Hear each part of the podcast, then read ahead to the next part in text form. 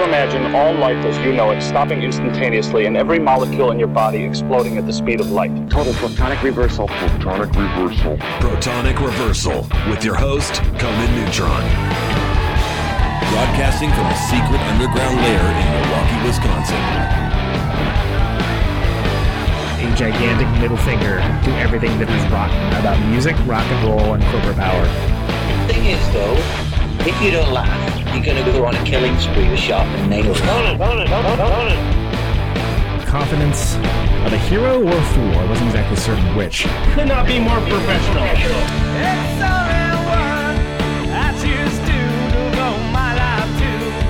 It means something. It means something.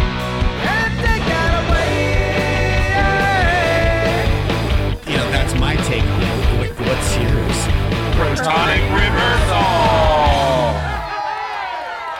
That's like a science thing, right? Indeed, indeed, indeed it is. It is a science thing. It is a science place. It is a scientific fact that we are all up in your face. It is time for the one, the only protonic reversal. Welcome to it. Welcome to it. Welcome to it. Fantastic guest today on this special edition, this Quarantimes Friday edition of Protonic Reversal, Mr. Page Hamilton. And uh, if I may, for the for the new listeners, Protonic Reversal is a show that is broadcast live on the internet at radionope.com, then archived later at protonicreversal.com, more or less weekly, uh, more these days. Uh, it's been settled into kind of like about two episodes a week usually. But you can find all the archives at protonicreversal.com. So if you enjoy this conversation with Page and you want to hear others like it with other artists, go do that. Uh, everyone else, hey, thanks for tuning in at this kind of weird time. Weird time for this show. It's a perfectly fine time. Uh, I'm really excited. I'm a big Helmet fan, big fan of Mr. Hamilton in general, and uh, I'm not going to spend too much time preluding this. So let's just say that if you are interested in the show, patreon.com slash protonic reversal, $1 a month will get you access to the archived episodes sooner than anybody else. So if that's a thing that is of interest to you, well, go on ahead and do it. Uh, yeah, and let's get right down to it. And there he is, Mr. Sorry- Page Hamilton. I got, I got, I'm in a, I'm fucking falling down a rabbit hole. I'm having some incredible uh, ground lift issues, and I'm trying to figure out why. Um, it's driving me crazy. It's just like, uh, I just saw the CNN documentary that I'm doing guitars for, and I can't figure out the source of the noise. It's really crazy. It's like, plus during the day you get these radio stations and stuff. oh, annoying. yeah, that, that that's probably not conducive towards uh, composition. One one, one might Yeah. imagine. Not good. Not good. I'm gonna try a different outlet. Anyway, sorry. I uh, the time got away from me, but uh, I'll get to this so we can. This will be a good, a good relief. So Talk about yeah, do you, do you have like ground lifts, uh, like like those, uh, like you know, the, the ones you get from the hardware store? Do you have like a box of those around or anything along Oh, those abs- absolutely, yeah. lines? those are a necessity, I think, for anyone that I think you sh- if you do anything in audio, you should be just issued like a box of those. yeah this is a new this is i don't know like i haven't i don't know this is a daytime usually i work at night but this uh the composer on this film he needs some stuff so um i'm trying to get it done today because i have to i'm shooting these instructional videos and doing some stuff for my for helmet and uh, so so yeah i'm trying to get it done for him but you know best laid plans You're uh, yeah, you're, you're you're you're being a pretty busy guy, which is which is not surprising in any way, shape, or form. Is it is the thing you're you're doing is anything you can you can speak to? This thing you said CNN. Oh, this is um, this is just a session gig. Um, Okay. my, a good friend of mine who's a film composer. Um, he teaches at USC, which is uh, one of the the uh, you know film schools at University of Southern California here. And I met him, God, years ago when I first moved to LA. I was taking orchestration lessons from uh, the late great Jack Smalley Oh sure. and uh, and I said, "Hey, I need I need help on when, with Logic audio." And he said, "Oh, I got this kid, this student. He's really good with that stuff. Former student." So we hooked up, and he helped me with all my computer stuff. And then as time went on, he he ended up becoming uh, a professor at USC and getting a lot of film scoring work. And, I said, "Hey, I got this film scoring gig. Let's do it together." So we did about five films together, and then he does. That's his main uh, job. So, and for me, it's a secondary job, the film scoring thing. It's fun, but uh, but the session stuff is fun because he does a lot of a lot of lot of little indie films, and he had that. Um, did, did you see? You probably did, didn't see see the kissing booth, uh, fabulous kissing booth. Uh, That sounds was- that sounds familiar. That was a it was like a, a film film like a yeah, romantic teen, comedy. uh, teen, teen romantic comedy. It was like at the time the first one was the biggest hit in the history of Netflix. yeah, and it's like it's like did a series two- or something, right? It's like a series of Yeah, teenagers. they, did- they did a number two, and then um, their number three, Netflix decided they wanted to break the director's balls, so they had him go in and recut. we we worked on it. God, I think we worked on it on three. It feels like a year ago, and now it's just coming around again. So they're going to have me in a couple of weeks. But this uh, um, that I'm doing right now is a documentary for CNN on these three camera women that. Um, and I just when when you're working on a film, you're just seeing bits and pieces, obviously. So I haven't seen the whole film. I'm, but uh, it's pretty incredible. One of the women was, uh, I think, in Iraq, shot in the face, and but she survived. Um, it- these, you know, incredibly brave people that put themselves in harm harm's way to bring us the news. You know yeah, exactly. It's incredible, pretty incredible. So yeah, so that's just kind of uh, today, and then I'm doing. Um, I'm behind on um, uh, these helmet. I, um, the, the guy that d- does the Page Hamilton distortion pedal Mhm. suggested a few months ago, "Hey, you should do just how this is how you play it." Or he, he said, "Book it as you're playing it wrong, like for helmet songs." And I said, "Oh, that's a cool idea." And then a lot of my lot, lot of my guitar students are are asking me to be like, okay, can you teach me, you know, Street Crab or Wilma's Rainbow or whatever song? Do that in a lesson, then it'll occur to me, hey, I'll, I'll do a little video. So I saw it before I went to New York last week. I uh, I shot like five. Uh, I kept shooting Wilma's Rainbow, and my phone, my phone kept saying out of space. So I deleted like 20 things, did it again, kept happening. I just technology, I just I hate it. It's such a pain in the ass. Uh, but uh, so I want to do those. I have like four songs lined up right now. Milquetoast is one. Wilma's Speechless and Street Crab are four that I've had requests for. I already did Role Model and Give It, and those were really fun. Uh, so it's kind of interesting, like uh, because of the pandemic, we're all sort of thrown into this situation where we have, you know, we're we're forced to do other things for for you know, first of all to keep from going crazy, and second, sure, yeah. hopefully earn some earn some money. You know, Yeah. um, Keep the lights it's on. not. Uh, yeah, yeah. It, it's uh. So it's uh, but but the because I have always kind of been a glasses half full kind of person. I'm going. God, this is really cool because I never went in to analyze role model at all. I wrote the song in '91, recorded it, uh, you know, did meantime, and that was it. We'd play it live, but I never Yeah. thought about what went into the song. You know, what the, you know, I don't think about key centers or or like Yeah. modes or anything like that. I write what I hear. And so I was like, well, it's in D minor. And um, then I go to the four chord here, and that's the Dorian lick because I stole this little lick from Steely Dan from uh, Rick Derringer's solo on, I think it's Showbiz Kids. Um, nice. man, this is cool. This is a cool riff that I've, since I was 12 years old and first heard it, I always thought this is really, I don't know if my amp's even on, but, and I don't know if you can hear it, but, uh, um, so I always, I always wanted to use that in something. And so I ended up, uh, with, uh, in, yeah, there it is. So the, the uh, role model, it's Yeah, yeah. gives you that. that tritone thing with and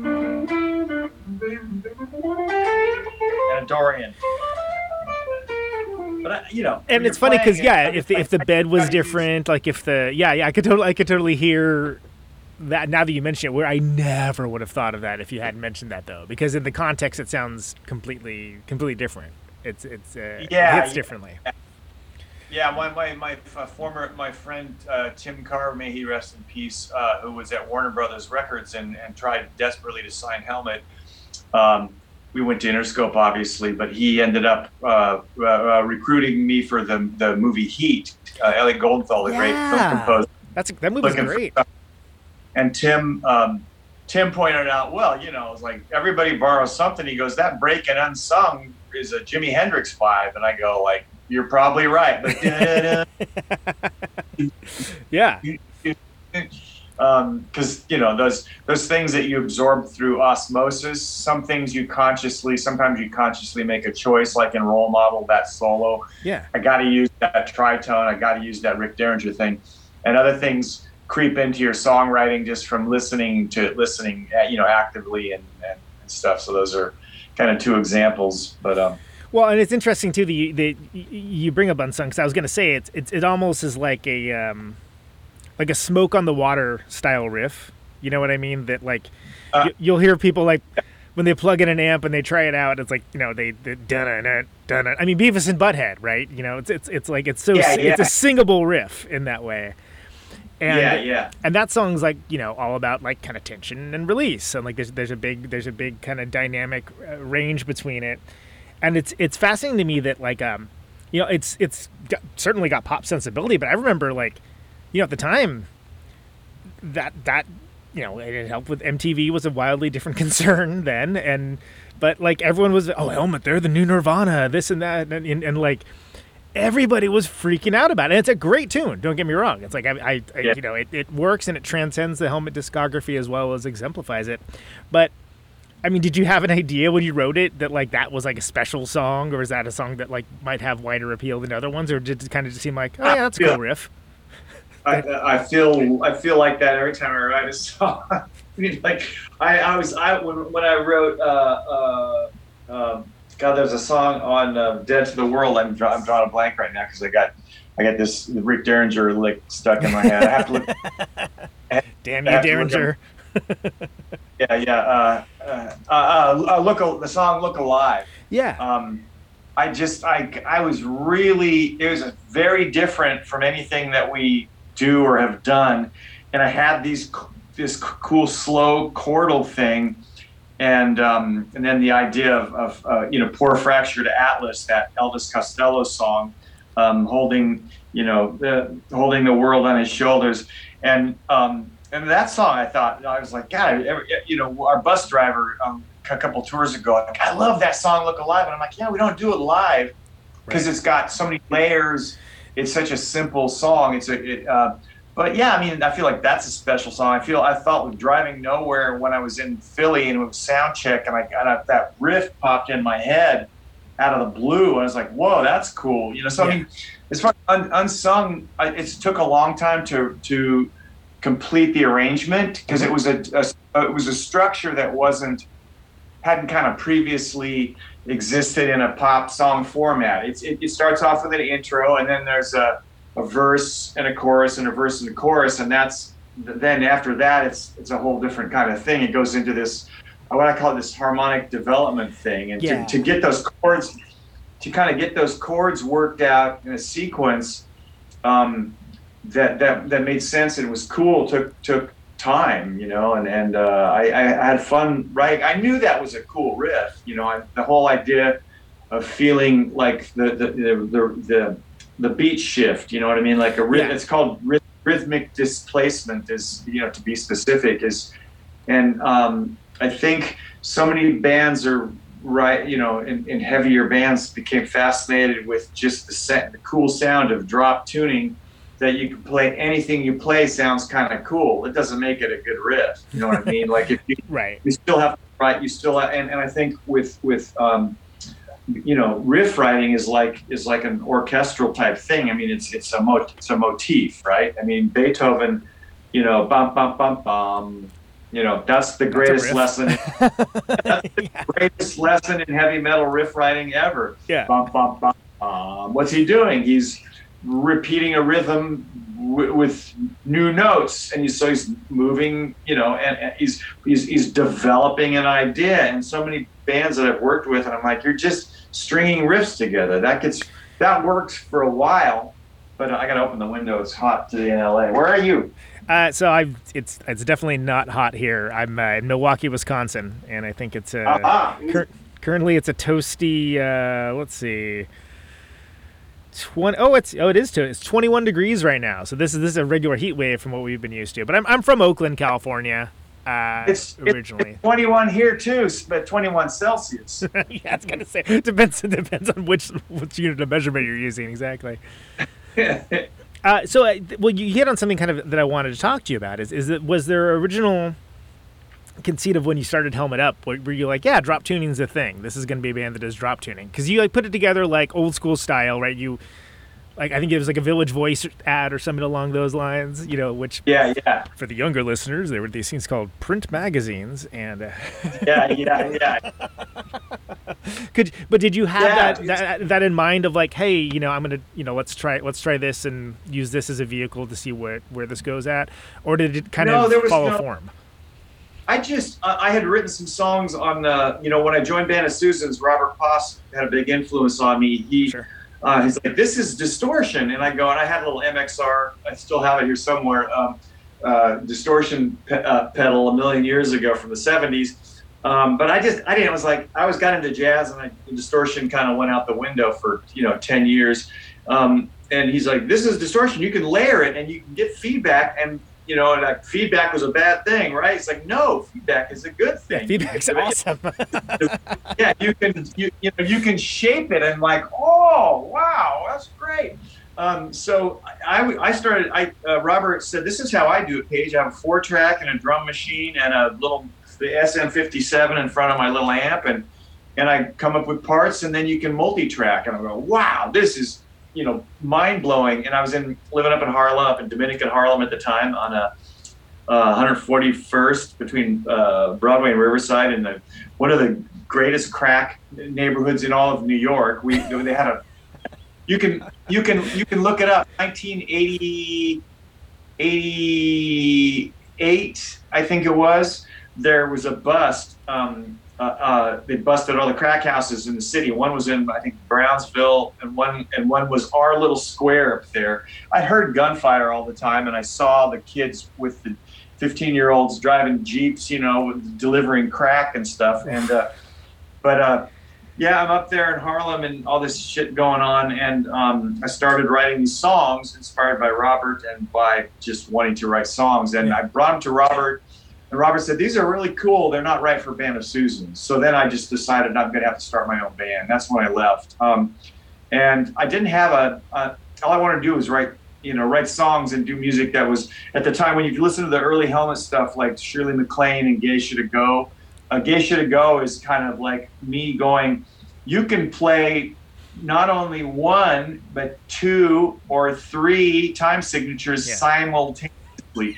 Geisha to Go has got a riff in 3 4, uh, drums in 4 4, and a riff in 5 4. You know, it's like dun da da da da da da da bow bow bow bow bow bow. So it's like, uh, I can do two of them with my hands, you know, but I can't do the the five four one. Um, and so that was kind of an intellectual exercise and, and you know, a song written about those late night commercials um, on um, uh, you know the Robin Byrd show, Channel 23 in New York. You could see boobs and strippers. It was always you know, awesome to have like girls like, for free, you know.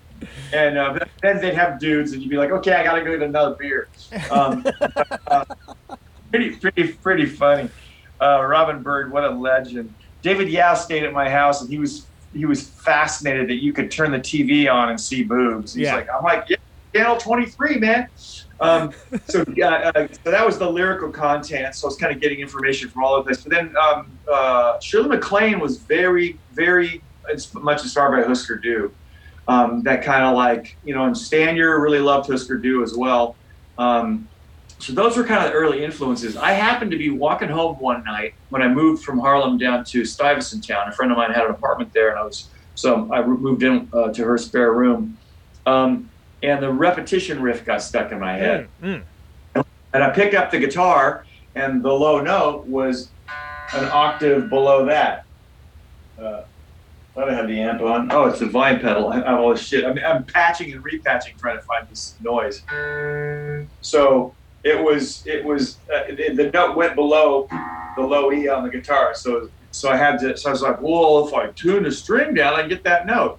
And this whole thing opened up. I could play this really powerful riff that was a, you know, a power chord with one, with one finger. And it was, um, for some reason, nobody had really been doing it. Sabbath tuned down. Um, Bruce Gilbert from Wire told me he played in drop B tuning, and I was like, ah, it's too much work. I have to relearn the entire instrument. Then when, once the kind of once I had that revelation and that riff got stuck in my head, it wasn't too much work. What it did is it freed me from sounding like Husker Du and Wire and Gang of Four and Killing Joke and all the bands I was trying to rip off um, it freed me from that. And so I was hearing, you know, uh, the, the, riffs on song, the motifs, the, the, the, and since I listened to a shit ton of jazz and I listened to a shit ton of classical music and I studied all that music, that music was kind of part of my, my, um, my musical fabric, I think, you know, so I would hear, I mean, I listened to Beethoven's fifth symphony, you know, I, mean, easily 50 times, probably more. Um, you know, and then, you know, not to mention the ninth symphony and the third and, you know, and the sixth, the underrated sixth, and the fourth, and the first two are amazing. You know, you just you get into the seventh is my all-time favorite. You know, um, that becomes kind of part of your. You know, I'm not sitting around trying to write Beethoven riffs. I'm trying to write rock riffs, but it's right. in your it's in your. You know, I think that's why I encourage. I'm doing this school of rock class, songwriting, recording class with kids in St. Louis, and I try to encourage them. I go, it's great that you love Steve Vai. It's great that you love the Pixies. It's great, but but listen to you know, School Rock is so good about getting kids to learn Jimi Hendrix, Bob Marley, um, you know, the Ramones. They they, they got them learning a, a lot of styles of, of music.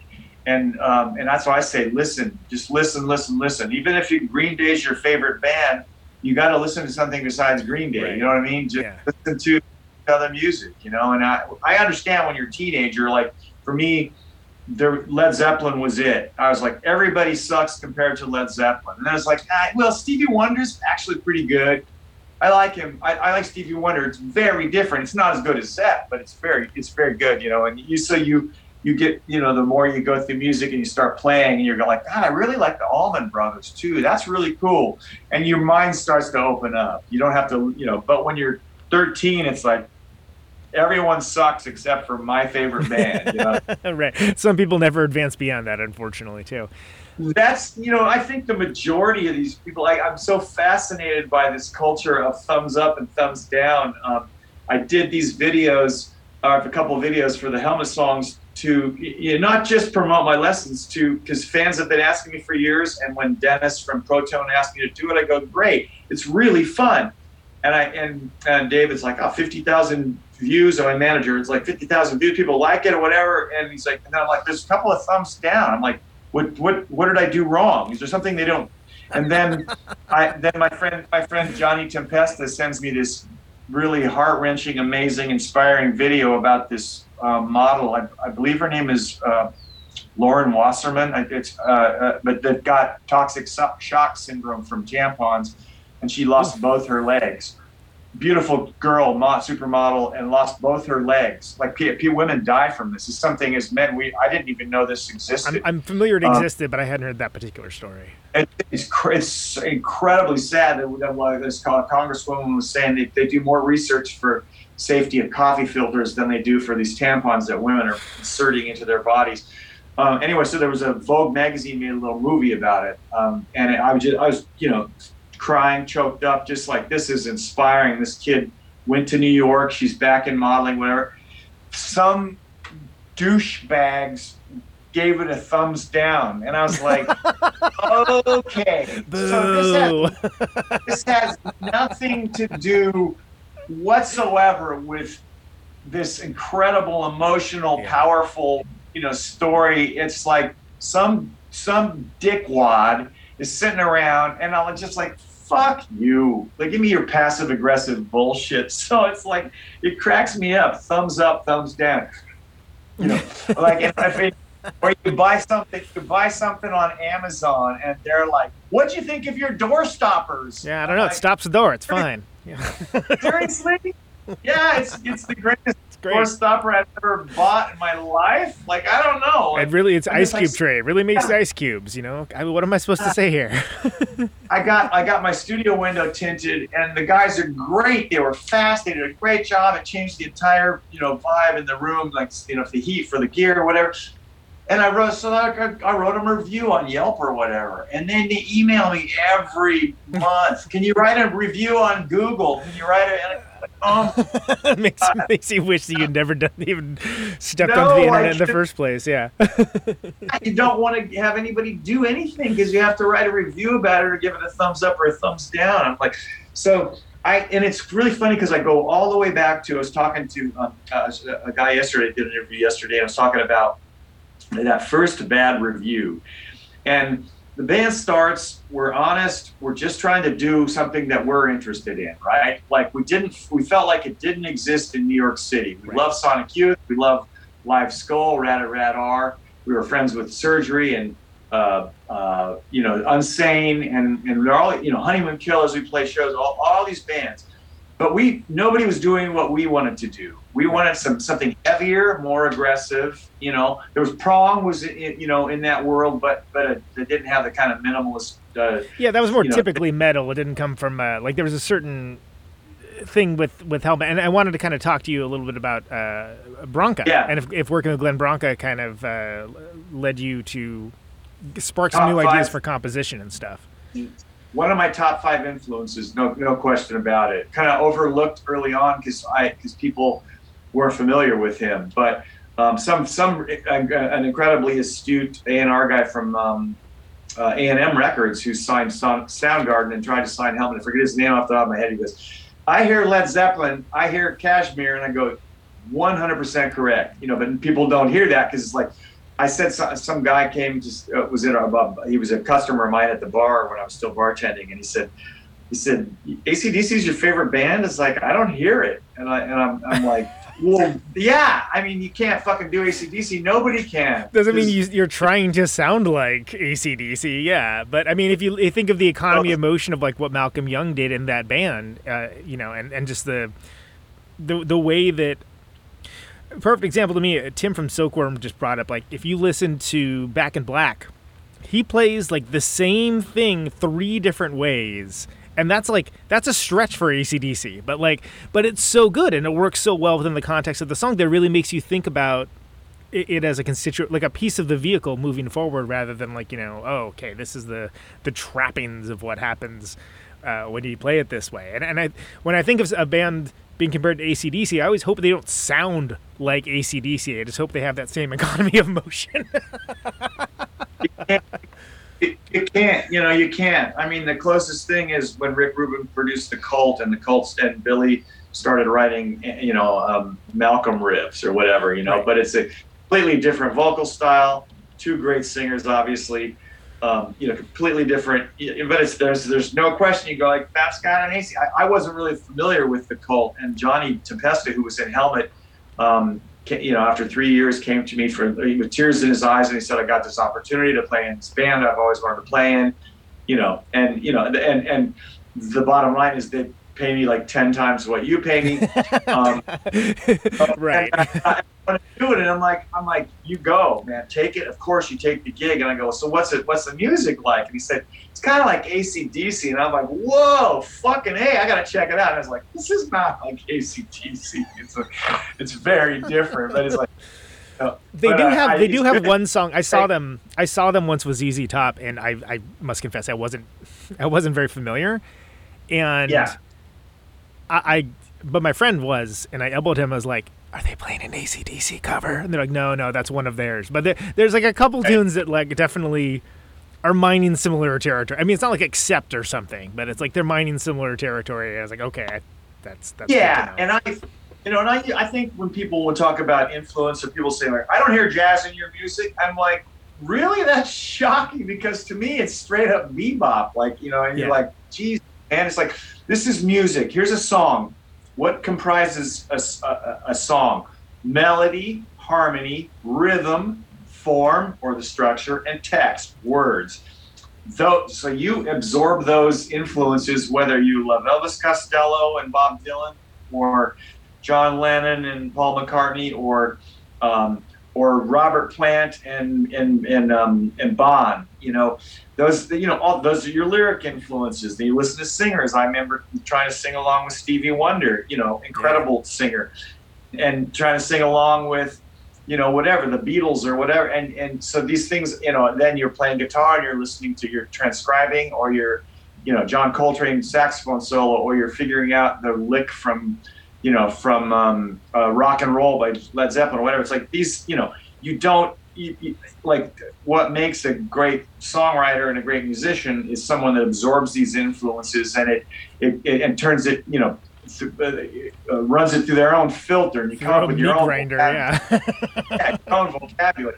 I mean, that that that can get lost. I was talking to um, uh, Gwen Stefani's bass player, uh, uh, Miko. We had coffee years ago, and she's like, "You can't compare people to you to to you, Page," because I was like, "Yeah, this band doesn't seem that original to me. It's kind of derivative." She's like, "You can't compare people to yourself because your thing is very much in its own kind of world. You know that that hadn't."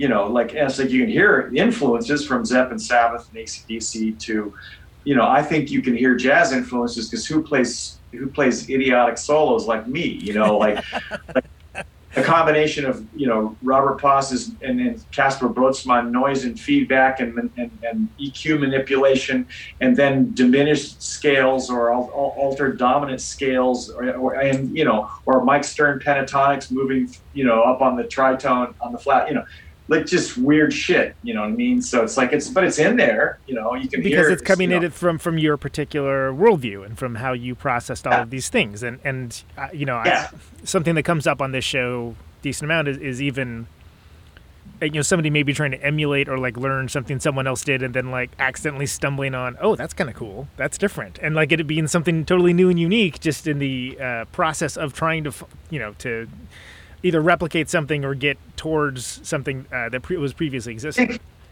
I think it's either David Byrne or Tina Weymouth uh, talked about that. We were trying to be James Brown, like you know, you're like, right yeah. yeah. well, boy, that didn't really work out, you know. But but I'm kind of glad you didn't because what you did was pretty great. Yeah, exactly. But we have one of the most important, influential, amazing bands in the history of pop music because of you, you trying to sound like James Brown, you know. Well, so then uh, th- there have been some notable helmet covers and things too. And I think about a song like since we're talking about these early days right now, like a song like Sinatra, right? Which is which for me is a standout to, on uh, Strap It On. There's a cover of it by uh, by Deftones, and I mean, wh- how do what's what's that like? What's that when you if you hear somebody covering one of the tunes? I mean, obviously, I would imagine it's probably you know very flattering, but like, can you hear it as music? Like, what's what's the It's interesting. A friend, uh, coincidentally, a friend of mine just sent me last night. Sent me "Lamb of God" doing in the meantime, and uh, he goes, "There's no, they can't, they can't cover this song. Nobody can do it justice." I go, and I go, actually, I like it. It's they're doing their own thing with it. Double kick drum, different vocal vibe. They changed the riff a little bit, um, uh, which I don't like because the riff is the the riff is the riff, and the, the idea that you create this flow uh, you know, against a against a groove. You know, I mean, these time signatures kind of locking together. But I, but I like that they were daring and tried it rather than just uh, do it because the Soulfly cover of I mean, in the meantime was a little closer to the to the original. But of course, it's never going to sound like the band that you're paying tribute to. You know, and it shouldn't. It should sound like like Right. you I love I, I, I love that. There's I have 22 somewhere in here. I have the uh, Helmet tribute album. It's got 22 bands or something on it, and there's like guys doing like Casio keyboard versions of you know, fucking Street Crab or whatever. You know? right? like, Exactly. Yeah. awesome. I, I, I, I love it. That, the interesting thing about the Deftones, that one comes up so much, and I still because I'm lame, I haven't heard. I'm going to look it up actually. Uh, I still haven't heard it, and I'm friends with Steph and Chino. I know Chino. He's told me that you know, he said you you had an influence on me as a singer and a lyricist and whatever. Um, Well, they they that. did like uh, they did a Drive Like Jehu cover. They did they, they I mean they're kind of like a band that they're they ha- they have their niche and they have the notoriety and uh, you know it's they like Yeah. paying homage to their influences and that's something that Yeah. you know Okay, 2005. Yeah. yeah I was gonna say it's I'll- about I'll- 15 I'll- years ago. I'll- can't, a- a- unless there's a transcription somewhere of the bridge chords. That'd be, be pretty amazing if they figured those chords out. You can figure out the root movement, the bass, the bass movement, but um, those chords because it's a, it's a different tuning. You know, they, you can that's easy enough to suss out. Like, um, you know, uh, it's like drop D, but uh, uh, uh, drop D, but then this string is tuned up a minor third. So you get that unison kind of tension, and then Yeah. the half step. When you play the shape of a major third on the top two strings, you get a half step when when the strings are tuned like that.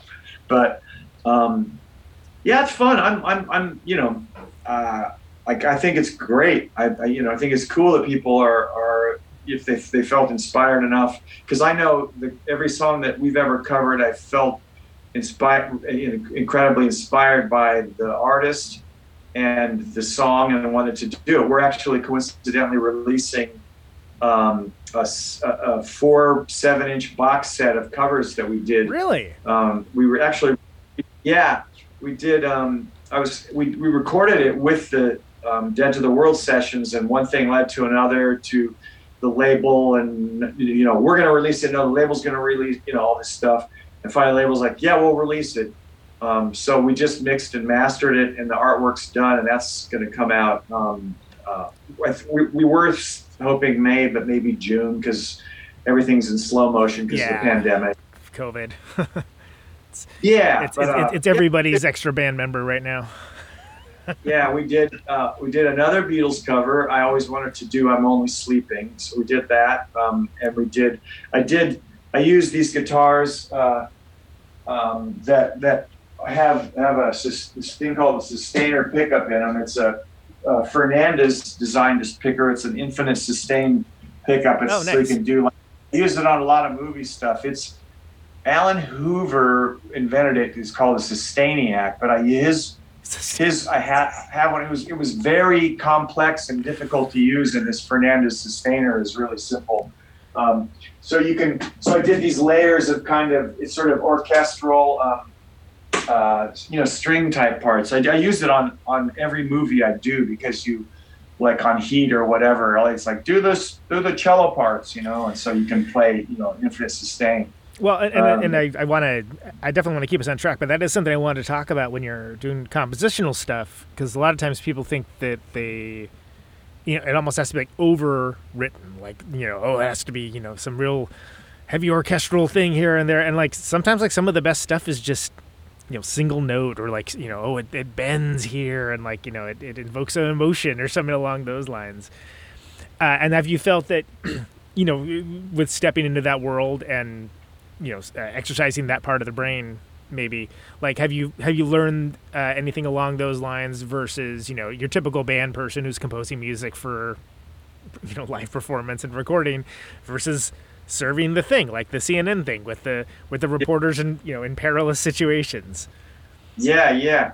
No, it's it was the the first one I I did was a movie called Chicago Cab. Um, uh, Mary Cybulski and John Tintori directed it, and uh, it starred this guy, this great actor named Paul Dillon, and uh, John Cusack was in it, and Julianne Moore, and uh, Gillian Anderson, and uh, one of my uh, uh, Michael. Um, is it Michael Shannon? Like, One of my favorite actors. He was in that Waco. I played the oh yeah he's guy great man he's he's a badass God, he's, it was his formative years. He's amazing in this. He's amazing in this movie. It's a really, really good movie. Yeah. And uh, I felt really fortunate that they hired me to score it. And I was on the back of the tour bus with a an Akai drum machine and a four track, and then flying to flying to LA from Boise and flying to from Detroit to New York on days off to work. And um, um, so that was the first one. And I found I went through the movie scene by scene with the directors as you do, and they were like, "Wow, we didn't even think about that you know, uh, you know, that motivation or that sort of mood in, in there because I went, I, I really got into it and kind of went through every scene and I go, this is what I'm feeling here, but this is emotional, but you don't want it maudlin because it's it's also, you know, and and you have to you're you're you're creating music that, you know, it goes beyond, you know, it goes beyond just like I don't even have that. You know, it's like, okay, here's oh, it's sad or maudlin. It's like happy, you know what I mean? It's Right. like it, it goes so far beyond that because it's like, and I find I'm, I since I don't have, um, and this is not pat myself on the back. It's just it's a it's a weakness of mine. I don't have the modeling. I, I don't. I can't like if something's super cheesy and like I said I've on the films subsequent films I worked on and I worked with the co-composer Patrick Kirst who I'm doing the CNN thing for in Kissing Booth. Um, I said you have to do all the romantic shit. I, they're holding hands and kissing across the table. I'm just like, you know, and, and it, that's that's not your um, bailiwick. Yeah. yeah, I mean, maybe I- maybe I'm a little cynical in love. I'm not cynical when it comes to music, but I think I'm, you know, in the you know, music business, I could be a little cynical. But I just, I, I feel like this is this is so rigged, and I just don't want to see it. I don't want to see, you know, because we've, as many of us, we've all suffered through divorce and breakups and heartbreak, and I'm like, I, I just, it's just too much. How do you, how do you, you know, I, I I write about it with after the pain is past. I write about it with humor in my lyrics, and and you know it's like the sarcasm mostly, you know. But "See You Dead," the poor girl that she doesn't speak to, any, to me anymore. When she found out I wrote "See You Dead" about it it's uh, Kate. That people thought that was a that was like, oh, that record was about Winona Ryder. I'm like, hadn't even dated her yet. No, it wasn't about her at all. None of the songs were about her. Um, the song "Monochrome" is about her. So that was the, the and that's after we broke up. But um, uh, yeah, it's it it makes you a better songwriter doing film music. There's no question about it. And it's it's not about the technology. I think so many people get trapped in the technology and like I need the newest plugin and I need this and I need that. It's like no, it's not about that. You can have the like I did um, Chicago Cab on a shoestring budget with uh, my my ex-wife had a Farfisa organ, which was an amazing thing. I love those. Yeah.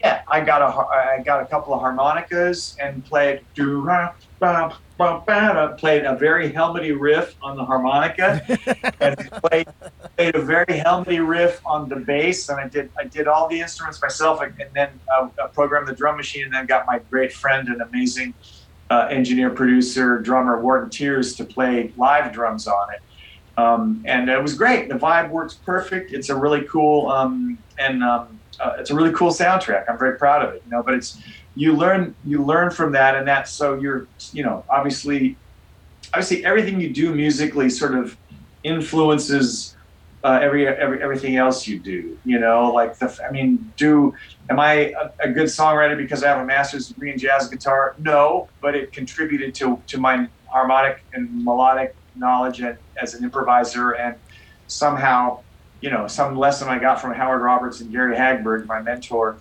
um, is is making me a better songwriter you know what i mean and, and i was forced to the jazz music inspires me because you can play the same song i just did a version uh, sling tv has a pilot and i just did a version of beautiful love Oh whoa. which is on on the betty album Yeah. and listen to that version of, of Beautiful Love and listen to the one I played last week. And that song has transformed over the 30 years or whatever, because I still play the song, but I play it completely differently than I did in 1993 or whatever. And um, that's what that's I love that spirit of jazz. You can take a standard set of chord changes and you can you can you know I just one of my students is, is learning about the cycle of fifths and I so I, I was like, well, here's a great song. So I go, but you can use do tritone subs in that. You go, right? Right. whatever. But you you're constantly trying to think about different ways to um, to re-navigate chord changes, and you're improvising with. My, my ex father in law is like, well, jazz, you know, you're just jazz is stuff that you practice and whatever. And he's like, Robbie Krieger's a better guitar player than Wes Montgomery, and I'm like, bite your tongue. First of all, I go. First of all, how dare go, you? love- Secondly, I love love Rob Robbie Krieger, but no one on the face of planet Earth is ever going to be a better guitar player than Wes was. Um, and I- I said, you of course you have to practice. You have to learn the chord changes. You have to learn, you know. Uh, scales, arpeggios, uh, intervals, you know, rhythmic figures. I mean, I know some people don't subscribe to that. They're like, "Don't learn scales." I'm like, "Well, but then you taught me to learn this four note pattern that's four of the five notes in a pentatonic scale. Why not add the fifth note and learn it in all five positions, six if you count the open position? Why not just learn it and, and have a have a an understanding of your fretboard, you know? And and so when you're improvising, you're hearing something, you can find it while you're spontaneously composing. And it's like it's that's that to me is in the that spirit is part of Helmet. I mean, it's it's when I'm improvising certain songs like Give It. I'm going to play that solo because I have that little lick that I play, the little uh, that, that goes into the solo. You know, it's like this thing that.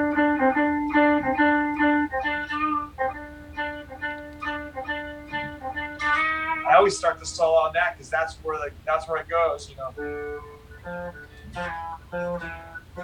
You know. yeah. Um, then after that, you know, I like to do this. I superimpose a B flat major triad over the key of D minor bluesy kind of, right? You know, so so but then after that, I mean any any anything goes, you know what I mean? I'm like do a combination of of a Dorian thing and a pentatonic thing and whatever. So it's because I'm following my my ears and my heart, my brain today, right now, you know.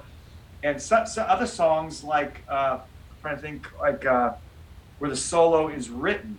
It's a it's you know it's I, just as much a uh, part of the music as uh, like a bridge or something along those. and lines.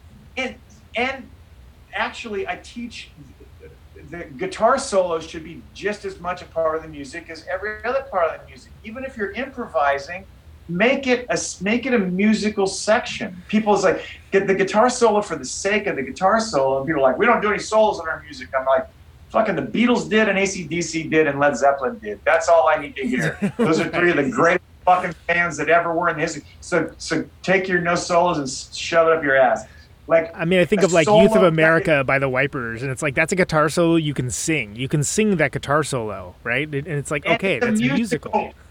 it's a musical section of the song, and Yeah. but you know, but there- there is there are two schools of thought. There are the guitar players that just like just want to hear the flash and the sass and the I practiced this, so I'm going to show you what I practiced. Well, how about forgetting about that and writing writing it into the song? A helmet's like like Rick Nielsen was amazing at you know an eight bar guitar solo that comes out and it goes boom it punches you in the face and you're like whoa it's a great part of the Yeah. song is he is does he have the technical facility that steve vai has no but i love his guitar playing and i love Right, his but- songs and the Love- song is there, and that's the thing is like good parts and good songs. Ideally, you'll have both, but you know if you're gonna only That's- have one, Yeah, he's uh, those cheap trick. The first time I saw him on Don Kirshner's rock concert with my mom late at night, I went out and bought uh, in color and black and white the next day. Like those cheap. That that's another band that like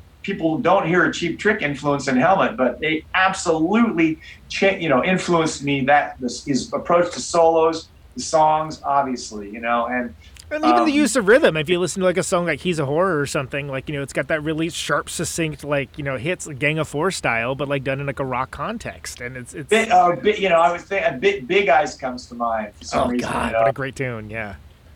and, and you're just like that stuff so you you soak it up as a 16 year old and you're like yes and I, I think that's that's the thing like people mistake a you know a solo is a bad thing because that's guitar that's guitar hero flash. It's like yeah whatever man. Listen to i thought the solo on something is one of the most amazing first of all one of the most amazing songs ever written and i love that sinatra covered it and said i'd like to shout out to mr lennon and mccartney. Yeah. like, actually, that, the other guy wrote that Yeah, one. yeah. uh, you can shout him out all you want. They didn't write it. Have you, have, you, heard of, have you heard about that? He does a live thing. He shouts out to Lennon and McCartney. I'm like, yes, George Harrison's song, but that's cool. Don't that that like it." sums up most of George Harrison's professional career right there. But yeah, like uh, just like you know, being the most badass guy of what he is, but sort of like oh, you've got these like supernova songwriters that you know change like the world of music like next to you, and it's like.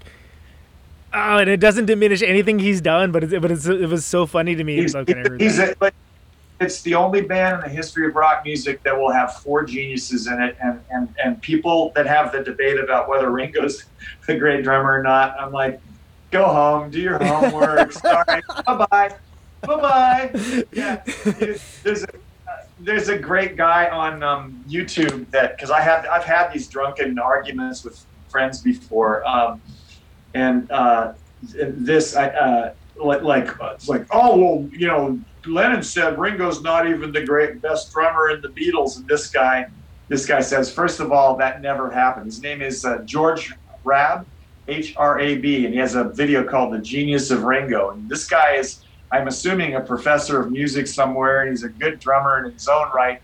He goes through and he analyzes Ringo just a handful of Ringo drum parts. And he talks at it's like everyone needs to see this because Tomorrow Never Knows is is not if if, if Pete Best is playing that that song is half as cool. It's totally If you- different, You know, yeah. yeah, you know, come together. Say, you know, fucking. Uh, I, he brought up one of my all-time favorite fills. Um, Help me if you can, I'm feeling down. Gah, gah, gah. Straight eights, Yeah. swing feel, and straight eights fill. I'm, I'm like, yes, thank you very much. Someone noticed that, you know, and it's like, um, but anyway, yeah, George is a obviously a genius, and uh, and but you're sitting next to two of the greatest geniuses that you know that ever lived, so you're, uh, it's kind of it's kind of tough, but it de- definitely doesn't diminish. I mean, something George's solo on on Let It Be. I just did a cover of Let It Be for uh, ProgressHumanity.org. yeah. It's uh, yeah, there's a it's a, a group in Washington D.C. trying to end global conflict. Among among other things, they created a country for pygmies in uh, Congo Oh wow. who are, you know, they're held as slaves, and and it's good luck to cannibalize Yeah, them. yeah, yeah. It's I, Yeah, I, I'm a little familiar with some of this. Yeah. Yeah. So they asked me to do "Let It Be," and I said, uh, "In a heartbeat, of course." And so, I, of course, I learned George's solo, and and we, we do it in a different key because I have a, a lower voice. McCartney's C C major is like, yeah, let it be, let it be. Know, like- so I found I found my key, and it turned out turned out great. But just my solo is inspired by his solo. That solo, I mean, is incredible. I mean, it's beautiful. I used my telly because he did his on a telly. You know, I used my uh, don't uh, don't tell ESP, but this is a Nash. I, I, nobody nobody listens to this show will narc you out, and neither will I. uh, no, they're, no, no, Matty, they're, they're, uh, I have such a good relationship with them, and Matt knows. We know, like everybody, is not going to only use ESP guitars. You worked with them a while too, right? I mean that that's been like a their, I think next to George Lynch, I'm their oldest and longest endorser. Yeah, 30, 30 years at least. 1989 was uh, this guitar was my first one. Um, I just had it uh, put back to to drop D because I was touring with it in drop C, and I decided it's not touring anymore. So this is my home studio guitar for. Uh, so it's the it's the original. This is for 1989. and, know, and that's what you. It's sort of like a uh, what would you call that red? That reddish. Um, it's kind of like a Uh, they they call they call it a, ma- a magenta. magenta. Okay, sure. Uh, Yeah, I call I used to call it fuchsia because when I in, in the 80s when I when I was a bank teller, I had a fuchsia silk skinny tie that I wore to the bank. Fuchsia's fuchsia's a hell of a word, and it's one of those ones that's like, wow. If you read Yeah. that and you were like English as a second language, you would not probably know how to say that word. Fuchsia and teal were popular colors during that era. You know, Um, Um, it's like I saw when Frankie Bello was in Helmet. I found I found this postcard of Anthrax dressed in those those colors, like shoulder pads, knee pads, tights, the whole thing. And I was like, what the fuck? I go, oh my god, this is awful. And he's like, hey, whatever it takes to sell records. And I'm like, really? yeah, that's it. And it, it's funny that that went kind of unknown by history for a long time, and then it kind of came out, and people were like, "Wait, what? Really? Okay." hilarious, hilarious. And you know, you know, Pantera uh, also like they they used to dress up, I guess, with you know like like poofy hair and the Yep. whole. the the teased thing. hair and like uh, yeah, the whole nine yards. I was fortunate. I think it was uh, a I- diamond diamond Darrell, if I remember correct, instead of Dimebag Diamond- Darrell. barrel instead of Dimebag. Yeah, it was actually with, um, uh, the cover of Guitar World that I'm on from 1992 or three or whatever. There's a picture of Dime in the corner, and it says Diamond Darrell. He was still referred to as Diamond Darrell by then. Which isn't the worst rock and roll name. I mean, it's just it's you know, it's like Diamond. I know, I like Diamond Dave, Mike Diamond. I like um, the singer from um, uh, Steel Panther, which used to be called uh, uh, what, Rock School or or oh uh, oh god, this um yeah yeah I know I know I know what you're talking about. Um, let me But Ra- his name is Ralph in real life. I met him. He's hilarious. Um, I, I used to see him at the Viper Room when they were called Rock School, I think, or Rock. Um, and but his I think his name was Diamond was Diamond something something Diamond Mike Diamond. No, I don't know. That's that's that's Mike D's metal. Mike It's metal school apparently. Uh, Metal School. Yeah. Metal School. Yeah, yeah, yeah. Awesome, amazing, absolutely amazing band. Well, so then, uh, if you can talk a little bit about that time period when you first got going in New York, you mentioned, you know, uh, the bands that were around, uh, surgery, kind of doing this new kind of. Again, it's weird to think about, and for the younger listeners, there was a time that like the drop D world of songcraft wasn't wasn't as prevalent as, as it is now. Like it was something where like you know this this is a unique thing. There was like you know like Melvins were you know doing their own thing with it, like a few other bands, but like did, did it go over uh, at first like was it something that people like latched on to it because again and when you, when you you were nice enough to talk in depth about some of the more like advanced time signature stuff and things along those lines but I- I feel like punk rock, for lack of a better term, has like a weird relationship with prog. That like there's an in and out of love period that seems to happen every four or five years. And uh, Yeah. what was that like at the time? Did it take a while for it to gestate and for people to kind of dig into it, or did it? Um, kind of, kind of both. Like there were, uh, I'll never forget a show we played in Philly, opening for Antiseen, and um, I remember people down front like going like, like holding their ears? uh, yeah. You're you're too loud, and they're like, and then this girl goes, "You're not very good," and I'm like, "Thank you." Um, and but there was, there were, uh, uh, I think about uh, Baltimore, obviously New York City, Boston, Baltimore, D.C. And um, and Philly too. Those because we were an, an East Coast band from New York, so those we would play those places, and we would we saw our our uh, kind of following grow in those places first. So I think you know because those are big cities that have tons of music and a lot of bands and stuff. They were kind of open, a little bit more more open. But we, we would, I mean, we still play shows, you know, and on the last tour, uh, uh, not the 30 by 30 because that was a helmet tour, but the Yeah. last festival festival run we did uh, would have been summer before last. When, when was, what did we used to tour? I think we did. Um, right. uh, remember remember when that was a thing? Yeah. I was dreaming that. I was dreaming that I was on tour. Um, but we I, we'll play a festival and, and and we still get fucking blank stares, you know, which Yeah. is like like they love the bands on the bill that we influence, but they that but they're just looking at us like they got where's their long hair and cool show? Like they look stupid. You know what I mean? Like Well, that comes like back to like Beavis and Butthead, right? Where like what where they're like, oh, that that drummer just looks like a regular guy. You wouldn't even know he was cool or something along those. I Yeah, can't remember what they say, but it's so funny.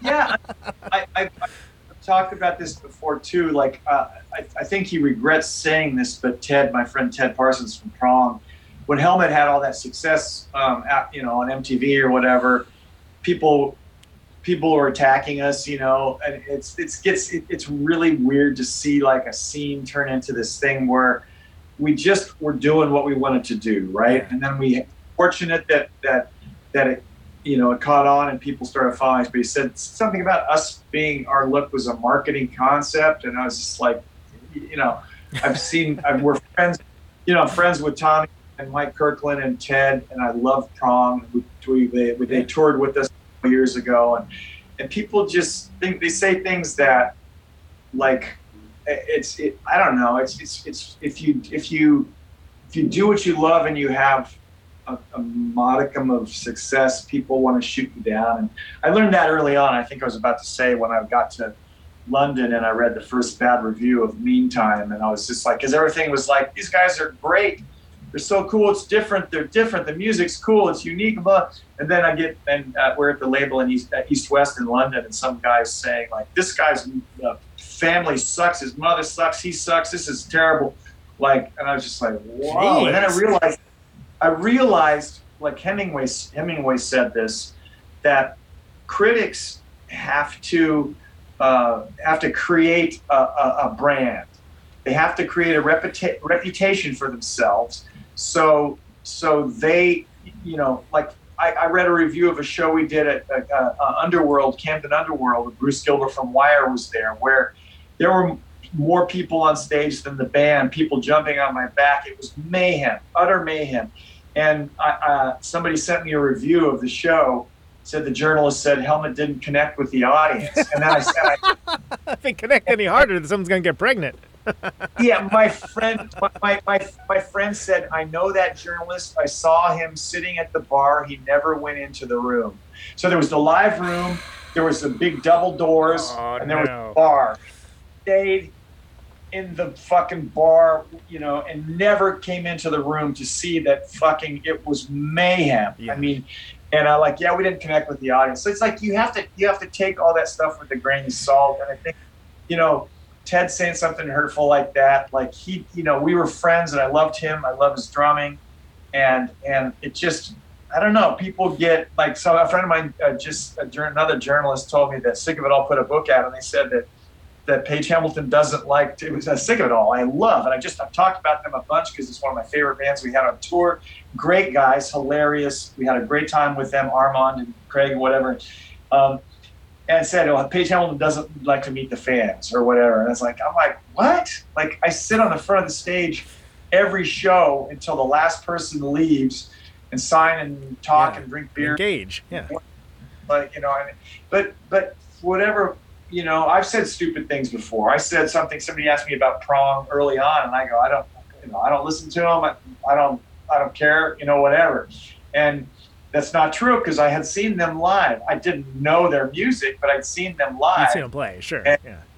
Yeah, I saw them live, and and, and, and later I got into them. You know, my drummer loved them, uh, Stanier, uh, and um, so it's like you know, you say stupid shit sometimes. You know, it's it's it's uh, you know, you, uh, you- sometimes you some stuff's hurtful. Some people can say really hurtful stuff, but you have to, as a as a songwriter, as a musician, a singer, a guitar player, as a leader of a band.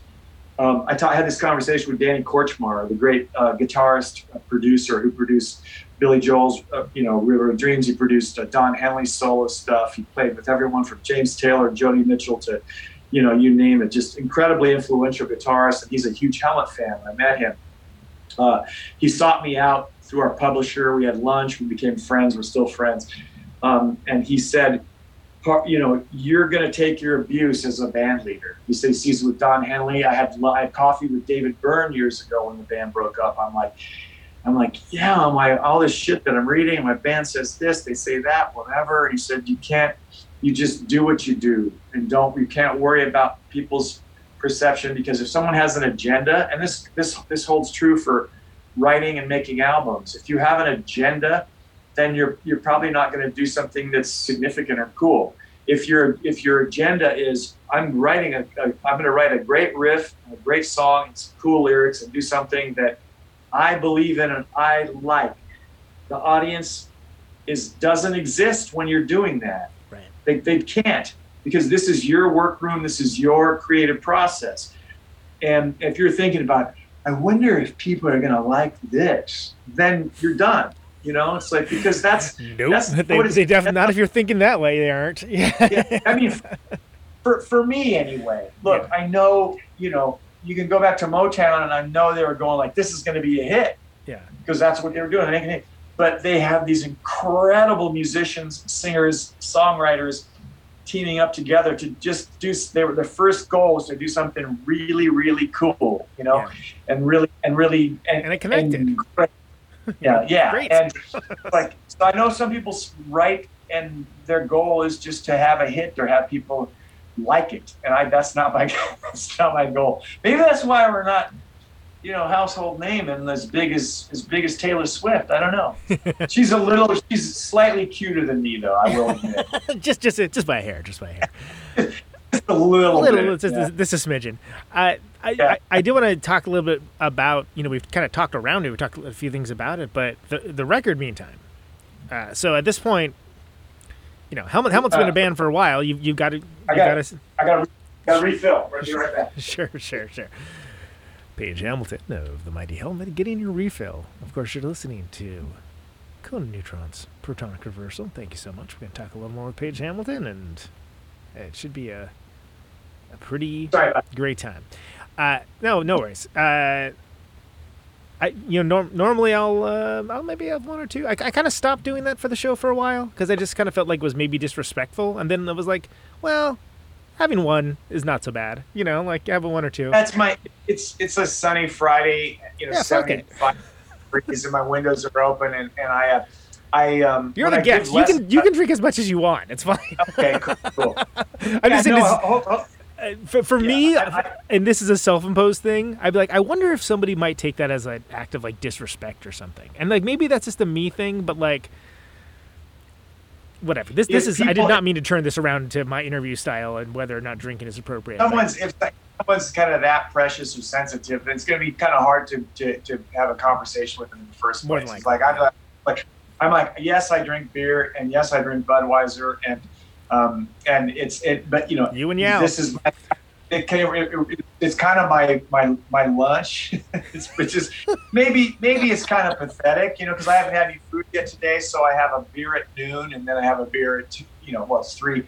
Um, so it's, uh, but yeah, just like, like I feel like an, an interview to me is is uh, something that you owe the interviewer if they're if they're they've done their research and homework and they're they're they, it's that's their profession their um, their their you know gift and what they're good at then you you know to, to relax and try to be honest. To me it's like I used to worry about you know I used to not have filter at all. Now I'm going to be like you could ask me something about a band and and if I don't like the band I'm going to be like yeah I'm not that familiar with them. Right, right, like, yeah. Whereas, you know, in 1990, 1990, I'd be like, yeah, they suck. I hate that shit, you know, whatever. And so, but Then it comes other- back to other- haunt you later, or hurt feelings for nice, otherwise nice people. We were like, well, that's not really what I was trying to do. Other than that, when you're talking about music or me or um, my band or what I'm doing, that stuff, I just, it's all I'm doing is is is uh, relaying sort of experiences and, and trying to be honest about it. So like, I, it relaxes me to have a beer. And I hope you know. Hopefully, it's not offensive. If there's No, little no. kids watching, don't don't drink beer until you're 21. yeah, exactly. Don't don't do it. Uh, so so I wanted meantime, I want to talk about meantime. Yeah. So meantime, you know, you guys been band for a while. Uh, you you kind of worked out what it is you're doing, uh, finding your people, et cetera, et cetera. Kind of a big build. Also hitting at like right, which I have taken to calling it the uh, you know the gold rush times of independent music. yeah. Uh, can you take us back to like around that time where you were at, um, how those songs came together? Uh, you know, just just Yeah. all of it. It's a pretty iconic record. I mean, it's a record that people still come back to, much in the same way they do, uh, you know, many of the classics of that era. That's that's funny. Uh, De- Decibel uh, wanted to do a classic influential records thing on Meantime, so they interviewed me, but then they, they wanted to talk to all the bandmates, and, and uh, John and Henry declined. so it's like, thanks, that's great, guys. So apparently those guys don't think the album is, is significant, but um, uh, but everyone else does. Um, Gene Simmons does. So that's you know that's Gene Simmons and Tommy Lee and Nikki Sixx told me they you know they love it. So that's that's good enough for me. But um, uh, we the the good news is we have we have been working and and um, we had a, we got a budget. You know, we uh, the, uh, when we did Strap It On, we were saving bartending tips. You know, I was a bartender. yeah, yeah, totally, yeah. so we went in, we did, we did, uh, we did side one, um, uh, you know, and then a month later saved up enough to do side two. And then the, you know, you know, kind of the stuff exploded, and we got the record deal or whatever. And Jimmy Iovine, you know, to his credit, and I said, yeah, so yeah, maybe next year at this time we'll do a record. He's like, next year. He goes, now. He goes, you write now and do the record as soon as possible. And I wasn't thinking in terms of business. I was thinking like, yeah, we got time for that, right? He's like, I think he wanted to capitalize on the excitement of, Yeah. about the band, whatever. Um, and they did an amazing job on that first uh, major label record. Um, after that, the label got so big, I think they kind of dropped the ball. That's my opinion. We be, they became like any other label. When the Interscope started out, they were hungry. They did. They, I mean, they, they had they had sold like two hundred thousand Primus records, and that's some weird ass music. Right. yeah, that's no Oh. mean feat, exactly. Yeah, you know that we were amazed by that, and um, and, and you know Jimmy said when he heard Unsung on the radio, you know, um, after a Judas Priest song, he said it made Priest sound like you know like soft rock or whatever. I said, Right. whoa, that's. and so it was. It was definitely not. You know, it wasn't uh, super uh, mainstream. You know, uh, radio friendly music. So the fact that it, you know, uh, but and, and it was written on our completely written uh, as all albums have, have been on, on our terms. One of the things that was important to me is that we had uh, complete creative control.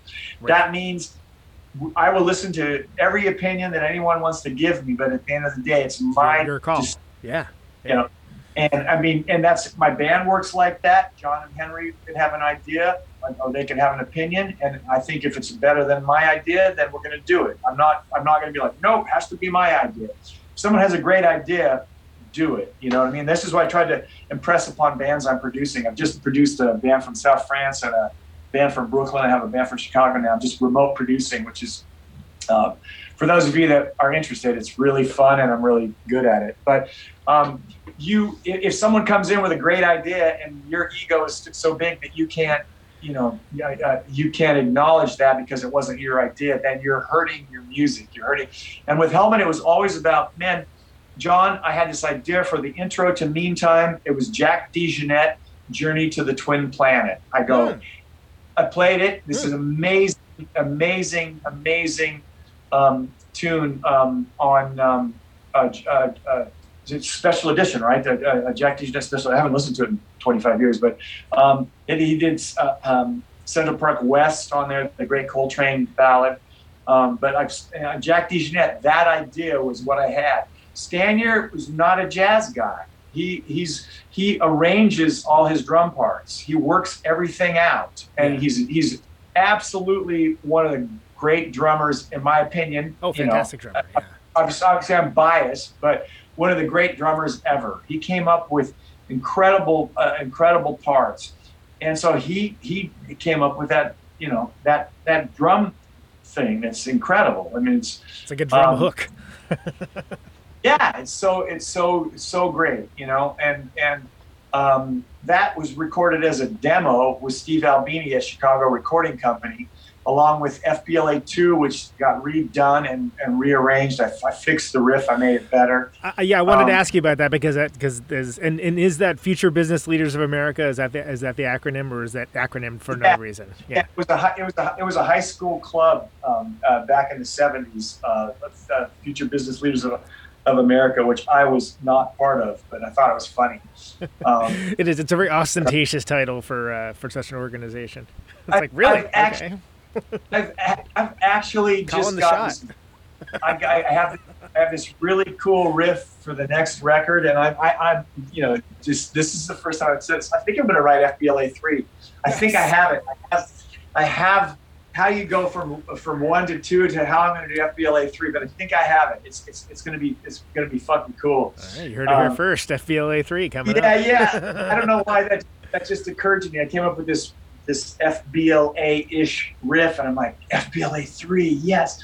Um, but uh, so it'll be more about sort of uh, you know, it's like the, the, idea of that song is like Deadhead sticker on a Cadillac kind of thing. Um, you know, Boys of Summer, like the, the punk rockers that then become these business leaders. You know, it's like I'm so punk and cutting edge, and it's like now I'm wearing a three piece suit and going to work on Wall Street or whatever. It's like, and you know, God bless them. I'm just saying, I find it funny. Their rebellion kind of, you know, when the real world comes, their rebellion goes away. Um, but um, so so we did. We had done Meantime, FBLA two, the first version, a song called Rock Messiah, which I later found out that Albini, I believe Albini and Kirk uh, from Flipside released a bootleg of it. Um, it was either Albini or someone at Chicago recording because I saw it and it was like the pictures were done by Kirk. Um, it was us with uh, Bush and Gorbachev uh, wax figures at the World Trade Center, uh, and it was Wow, uh, nice. a picture of us in front of a topless bar in Soho with our shirts off. And I'm like, that was Kirk, that photo shoot. And I go, it had to be Albini or somebody at Chicago recording. They released the bootleg because Tad, uh, Chad said, I love that song, Rock Messiah. Why don't you do that? And I go, how did you hear that? Because uh, there's a bootleg of it. Yeah. Um, but um, yeah, so we had recorded um, and, and, and the songs, some of the songs were written um, already. And then I, I, I don't remember which ones I, obviously Meantime and, and Unsung and uh, uh, FBLA 2 was started. Um, uh, I, I think Role Model was was uh, was pretty much ha- you know written, um, and uh, but other songs I'm trying to think like He Feels Bad, uh, Better. I, don't- I think Better was one of the last songs that I wrote. Um, How about Um, uh, how about uh, turned out? Was that? That was a long one. That that took a while because uh, I got that that that really cool, you know. Four five one two three four five one two three four um, and I didn't know what to do with it, and then I came up with the chord. I'm not in drop tuning, but I came up with the uh, the, the idea was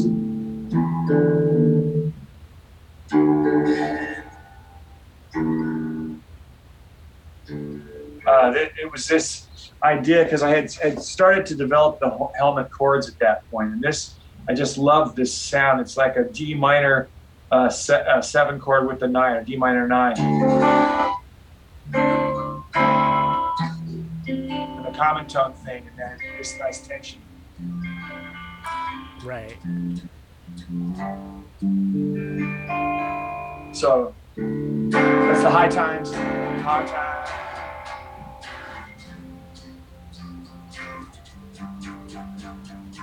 And then that uh, silly chorus, which I love. You know, that's a, the time, that try to, but uh, that's that chord appears in meantime and and uh, that song.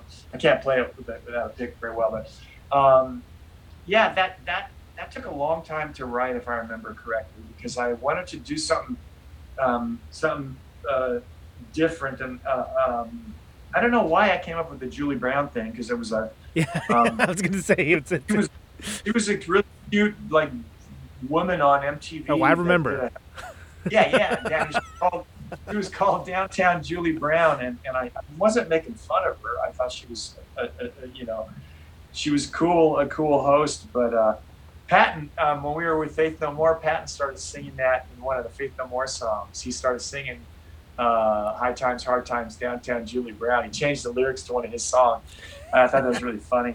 Um, uh, but uh, yeah, that um, it's hard for me to remember the exact sequence of, of, of what, where I wrote. At that time, uh, Helmet shared a rehearsal space in uh, Little Italy, which was uh, which was a half block um, up uh, Mott Street, one block over from this place called Panini, this Italian restaurant, which was across the street from the Ravenite Social Club, where John Gotti and the, the oh yeah, yeah, yeah, yeah, yeah. Totally. Uh huh. Uh, yeah. I ate there four or five times a week. I loved that place, um, and I was a vegetarian at the time, and they had this really good mozzarella uh, sandwich. Um, so I'd sit there and I'd watch those guys walking around. I knew they were mafia, and I knew I didn't know that they were, you know, I don't know what they were talking about, but they would leave the Ravenite because it was bugged, and they'd walk around the block with their gold chains and golf shirts and their black. They all had black Cadillacs and stuff. It was really funny, but um, and we shared it with Sonic Youth um, with a band called the Weigels. Uh, it was uh, two, some uh, two, I think two sisters and a brother. I'm not sure. It's Trisha Weigel, who I actually dated for a minute. Really, really cute girl. Um, and I think she hates me because it didn't work out. But um, but the, uh, the, the guys that owned the space or that had the lease were these guys, uh, the Braun brothers, these twin brothers. They were kind of doing like keyboardy music. I, I want I want to say like New Order or something like that kind of vibe. Hmm. Um, and I heard um, I just did an interview with someone that worked with Brad Tolinski, who uh, was Guitar World magazine. He put, put he's the one that put me on the cover. I guess Brad was in that space for a while too. So uh, anyway, I would go in there late at night because we would have to work out who was in who was in space and who was rehearsing to get our schedule.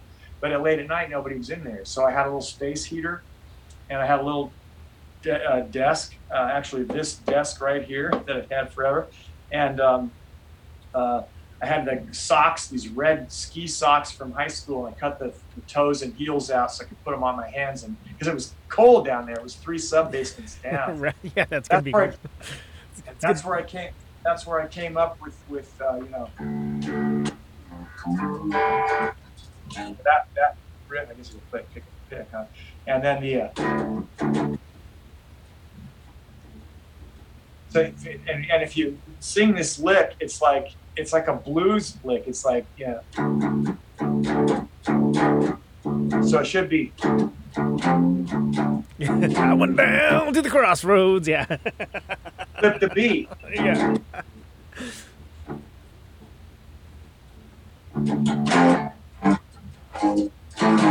Uh, uh, I can't remember it.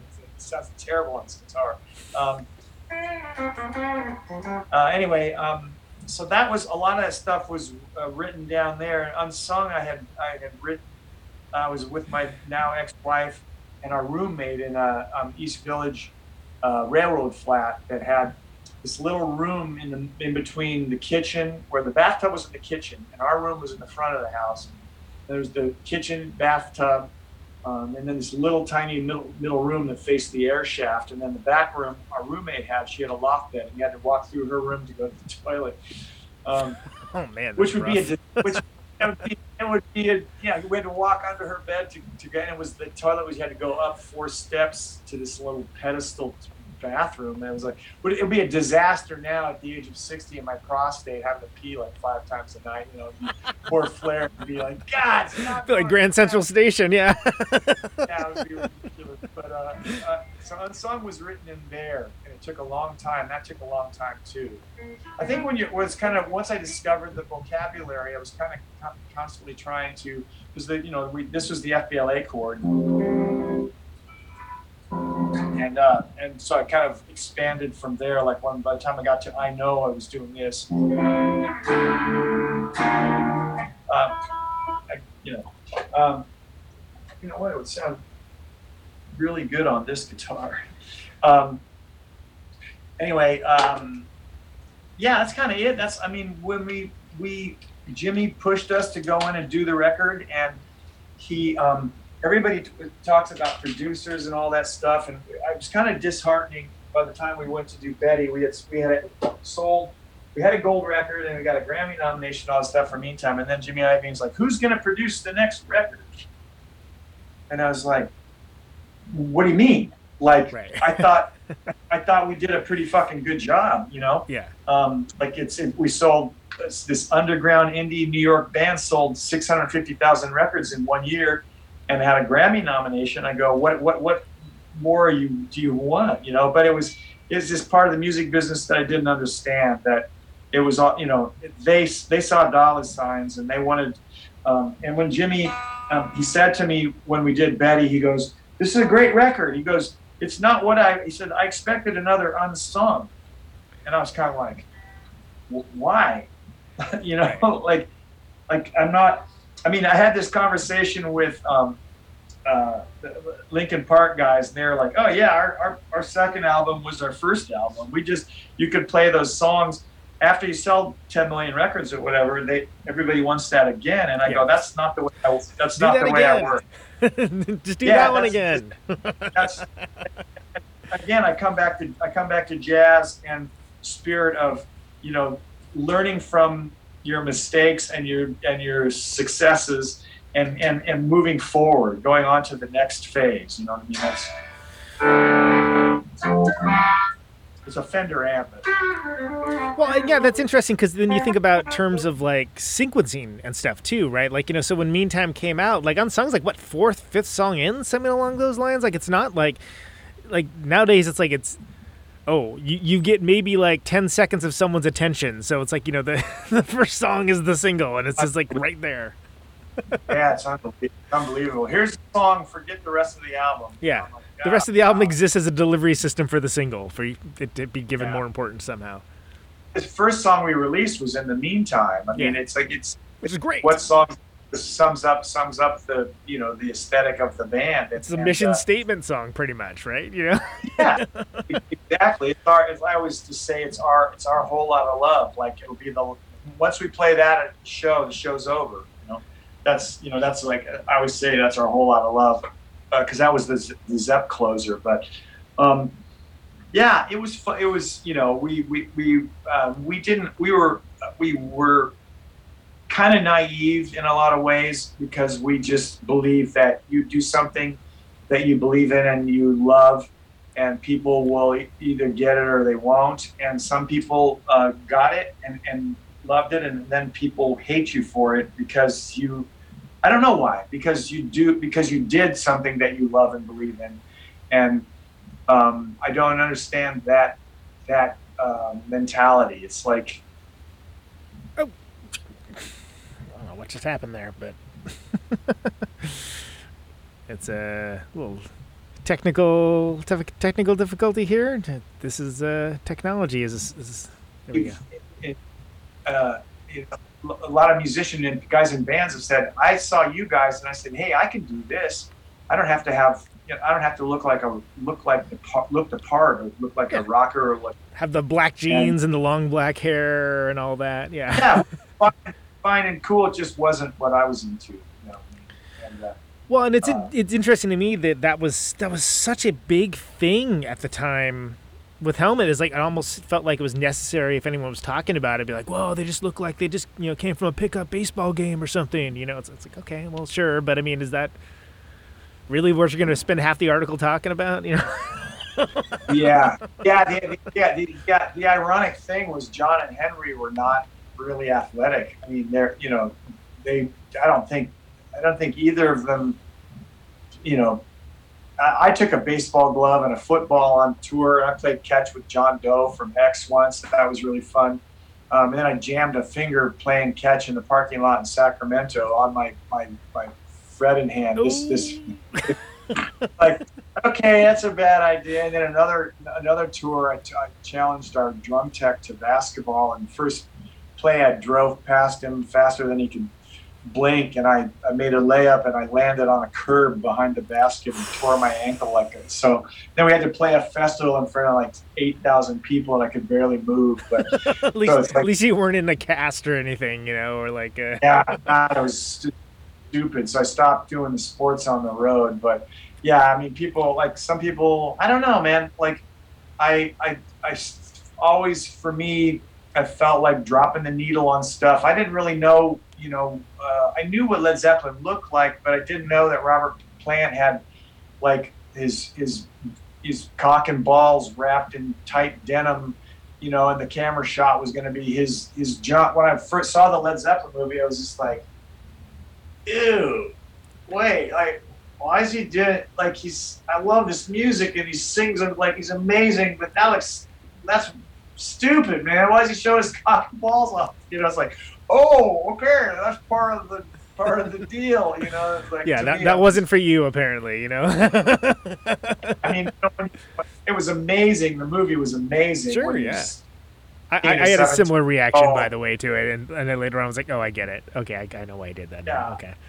Yeah, it was great to get to see. I saw it at, at the Varsity Theater in Ashland, Oregon. And that's you know back then you used to have to smoke about ten joints to get high, but um, uh, It's all about Just sh- quantity, not quality. shitty pot, yeah. Uh, but uh, yeah, there's there's I think that you know part of the kind of in a way kind of part of the beauty of it is that we were naive and and uh, but unfortunately there are people that are gonna uh, attack you for it, you know, and uh, uh, I still refuse to become uh, cynical about music. I can Right. I can see what music business can do to you.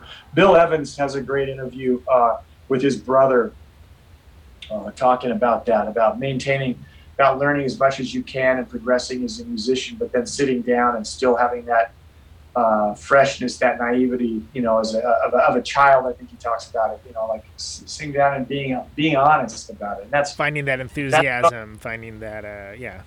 yeah, that's what keeps me going. You know, I still still am humbled by music. I still can't. You know, I'm, I'm uh, one of my students is my nephew, and he wants to learn Travis picking. So I'm like, I guess I better learn. Um, I mean, I've, I've, done, I've done fake Travis picking, like I can do finger picking patterns, but never really, really learned that stuff. Yeah. And I go, holy shit, this is a whole nother world. You know, the Merle Travis, Tommy Emmanuel, and these guys are just like crazy. It's crazy. Jerry Reed. Sure, yeah. Um, but music will always keep you humble. Music, there's always something, you know, people that think they're, you know, they're fucking amazing geniuses will, you know, I, I can go like, can you play like Andre Segovia? Nope. Okay. So you're, I guess you're not so great. You know what I mean? Like, can you, can you play like, you know, Wes Montgomery? Nope. Okay. All right. Know, so sit down. the uh so just real quick last thing on, on betty i think it's interesting that that was that was kind of the record where you know there's some explicitly jazz stuff you know there's there's like that the cool like hawaiian uh the like slide guitar uh, the uh, pedal steel guitar and like uh bluesy stuff and you know some folks loved it some and and some folks you know maybe were like wait i expected it to you know be you know 14 more in, mean, uh, in the meantime and uh unsung you know yeah, uh, that's um, like I said, it's your, it's, uh, it's, um, I guess a matter of pers- perspective. And for me, I'm a musician. I'm a, I'm a, you know, I'm, I'm. I, I keep coming back to jazz, but what I love about jazz is you think John Coltrane was John Coltrane took so much criticism, you know, and they were calling it anti-jazz and whatever, and and no one is you know real real really when you think about it no one has surpassed what he what he did that in the 10 years that he was on the scene let's say 57 to 67 when he died It's incredible run. Yeah. Has anyone covered it as that much you know musical territory ever like and um, thank God he did, and and he would use. He was so humble about it. I've read interviews with him. He said, "I would. I'll sit down with any critics if they want to talk about what we're doing. People are gonna, if they don't, if it isn't in their wheelhouse and they don't understand it, they're gonna criticize it. This is garbage. This is shit. This is. It's like, okay, your qualifications are what exactly? oh. Oh, you have you have an you have an opinion because you read a book. Yeah. Okay. You know, if I would if I sat around and worried about that and, and, and, and took offense to that, then I would be I wouldn't be worth my you know my weight you know in, in, in music in uh, you know as a composer, as a writer, as a singer, as a songwriter, whatever. It's it's you have to you have to be driven by by by that kind of otherworldly passion that is that music uh, uh, inspires. You know, I mean, that's Right. what I still. I remember the first time I got goosebumps. You know, the first you know first time I just felt like I was on cloud nine when I listened to something and my feet were three. I was three feet off the ground. You know, if I can hold your feet down, that's that idea was about. You know, the me time thing, like flying away, getting carried away. It's like I'm gonna pull you back down to reality. And uh, that was actually I had a vision of someone over the Oregon coast floating away with themselves. Oh wow. Um, I don't know why. It was a very weird, weird line, but um, that that that thing that music does to you, for you, with you, that you part, you know. And I, I, I say it. I've said it a million times. I it, it chose me as much as I chose it, you know. And and I don't know what where it came from, or um, but I feel like you know if it ever goes away, then I'll then I'll stop, you know. But it it doesn't, you know. So and that's that's that's wonderful. That's beautiful, and that's that's actually be a great place to stop. But there's like a couple other things I just wanted to run past you real quick, if it was, if it was okay. I wanted to. Uh, uh, mutual friend John Hammond of the Undetermined podcast uh, is, is in the live chat box and says hello. By the way. Oh, cool! Hi. And then uh, he was he brought up, and I actually had this in my notes, but we've been all over the place. The out of body art project that you, you with the mixing like the light and sound and stuff. Could you speak a little bit to that? Kind of tell the listeners about that? Oh, the, other, the, the, you mean the art project I did with uh, Ravi and Corey from Scene Four? Yeah, those two those projects. Yeah, yeah, yeah. Am Close I getting the name wrong? Came, Sorry. uh, yeah, that's okay. The first one was called Close to Home. I, I, I didn't know that's what it was called. That's funny. Um, uh, Close to Home was the first one. I met with those guys who had coffee, and they had this idea to do these photos of collage in a speaker cabinet. And I thought, hey, what about the what about the motel my family lived at in um, in Medford when mom and dad bought a motel for two thousand dollars with a, a, loan from uh, my dad's dad and the bank, and we lived there, and and and I had this cool uh, uh, photos of that place. So then I had the photo of my mom uh, holding me, the first photo of me uh, on on, uh, on on on Earth, standing in front of this big gas tank at some motel in Oregon. I'm like, really nice setting, mom and dad. Um, I, just was, I, just thought it was great. My mom looks stunning, just beautiful, and there I am with my little pudgy face and my cap or whatever. Um, so we kind of built it around that. I thought it'd be like a kind of an autobiographical thing. So I have my, my siblings, my parents, my grandparents. My grandma Ruth is in the window. We couldn't find one of Grandpa Carl. Um, I have grandma, uh, uh, grandma, Gladys and Grandpa Bones are in there, um, and then Dad with the ever-present cigarette. Um, uh, yeah, it just was a cool, a cool, um, a kind of a collaboration in that they had the original idea to do Speaker Cabinet, and I said, "How about the motel?" And then, "How about this kind of autobiographical type yeah. thing?" And the next one we did uh, was the lights. They they had done it with a bunch of drummers, um, including Carl Palmer, who and I I worship Emerson Lake and Palmer, um, and and was was devastated when when Keith Emerson committed suicide, oh, but. Yeah. Um, they had done it with a bunch of drummers, and I was the first guitar player. So they designed this because they're trying to figure out how to do it. They designed this glove with copper wiring and fingertips. They ran voltage strings. We were in the in the in the garage pitch black and took like uh, Trevor Trainer, my friend Chris Trainer's cousin, took like 650 photos. And yeah, and we just sort of manipulated the light. We would get these cool light streaks, these cool um, you know cool visual imagery, and that's actually the basis for the artwork for the seven-inch box set um, that's coming the out. The one you mentioned called, is coming out, right? Yeah. Yeah, and we did. I, will talk about the songs. We did. Uh, I'm only sleeping by the Beatles with my kind of orchestral guitar uh, sustainer stuff, and we did uh, ETI by uh, Blue Oyster Cult, uh, who's was one of my favorite bands ever. Um, who I saw in 1976, and they were mind blowing. Um, my first time seeing lasers. Um, then um, uh, we did uh, Wire, uh, punk rock heroes of mine, Wire, who I played on their album Object 47. One of my favorite um, bands did, of all time. Uh, yep. incredible, incredible bands. We did Mercy off Chairs Missing, which oh, is yeah. my favorite album. Hell yeah, and, Chairs Missing's an all time for me. That's a that, that's a top yeah. 20 record for sure. Then we did uh, we did a David Bowie cover. Uh, this kind of off the beaten path from the my my favorite. I kind of go back and forth between Lodger and Scary Monsters, but those are two. And Aladdin Sane, you know, depends on what kind of mood I'm in. But those three records are my kind of my favorite Bowies. And uh, Move On is this incredible, incredible track. This like emotional, heartbreaking at the same time, uplifting vocal that he does. So we did a cover of that, and that's the name of the box set. We're calling it Move On. After after the year of pandemic and four years of of political venom and and and divisiveness and all the stuff that we've kind of been through as a country i just i say kind of move on. Like let's move let's move on.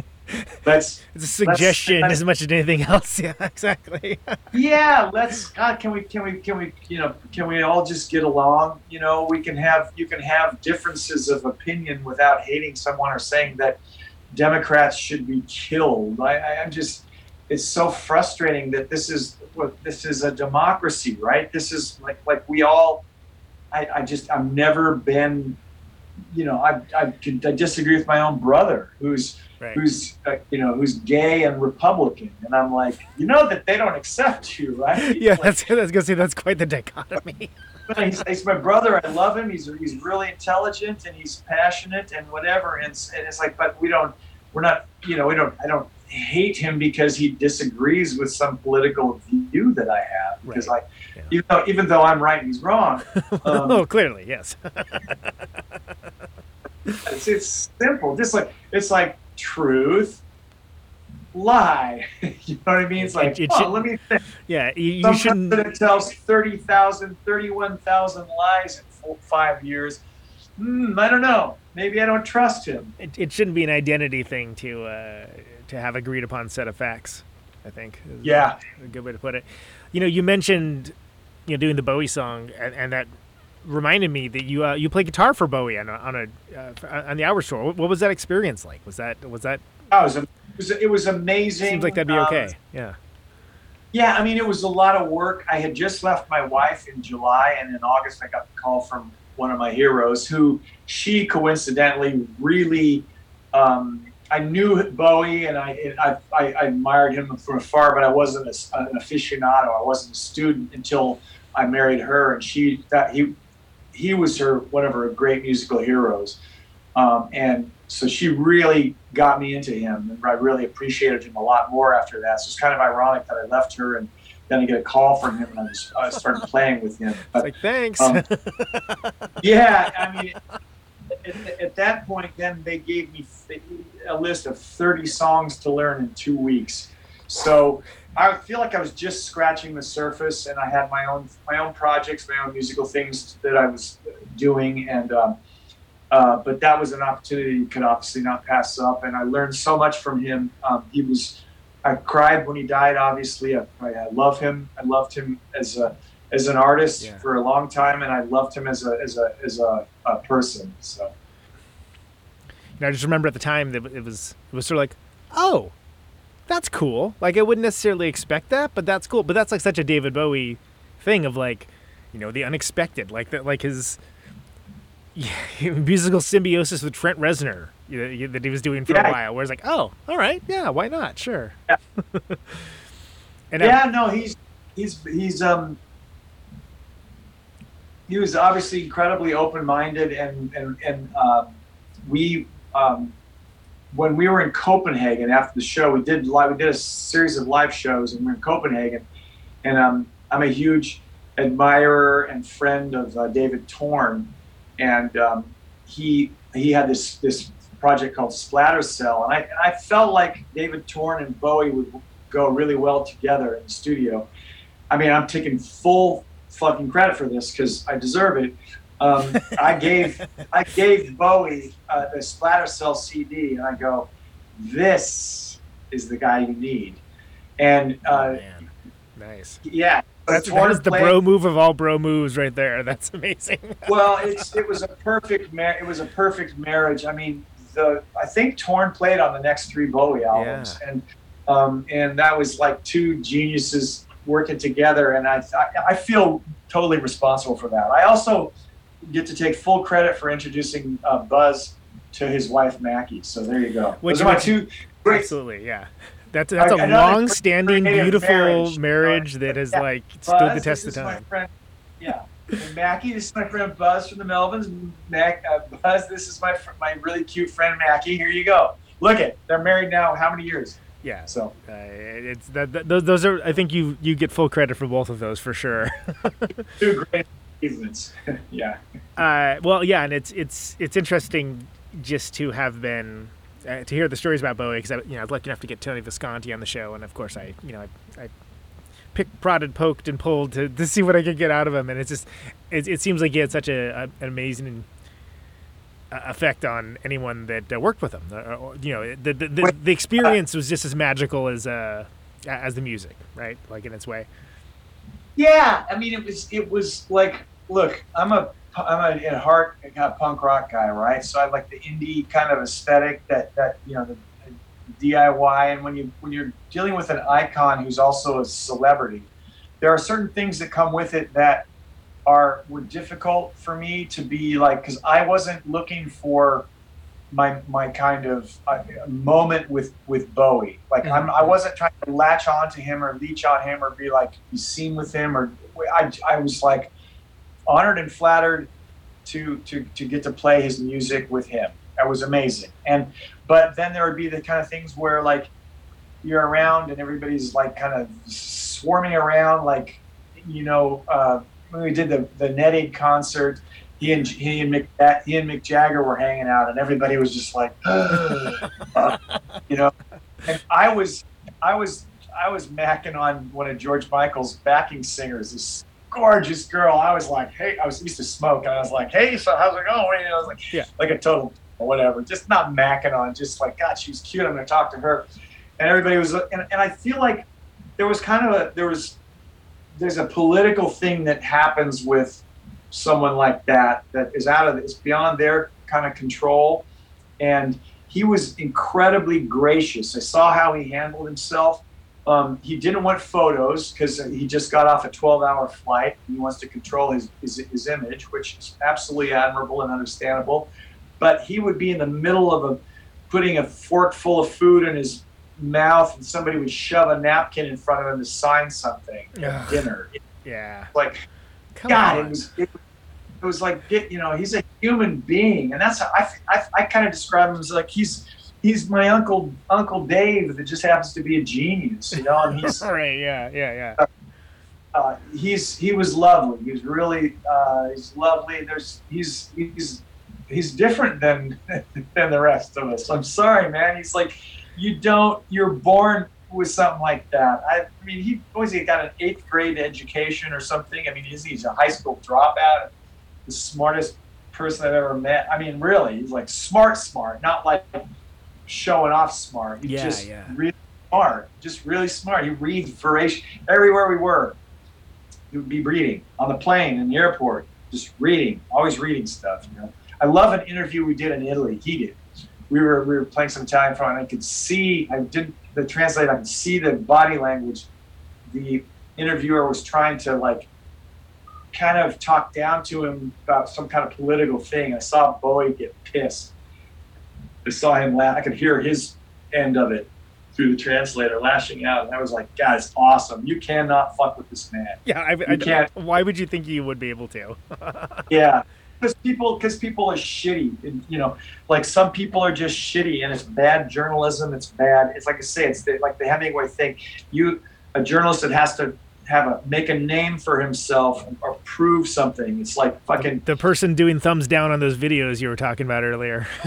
yeah, Making a big Sean- production of it. Sean, Sean Sean Hannity claiming that Antifa did the fuck, attack the Capitol. You know, it's like Yeah. fuck you, get the fuck out of here, man. It's like uh, it's like truth, just truth. And I, and yeah. Anyway, I learned a lot from him. It was amazing, and the songs are amazing. So I'm really proud of uh, of Move On, the way it came out, and um, it'll hopefully be released in May, June, something like that. Well, and there's a like the Dead to the World album.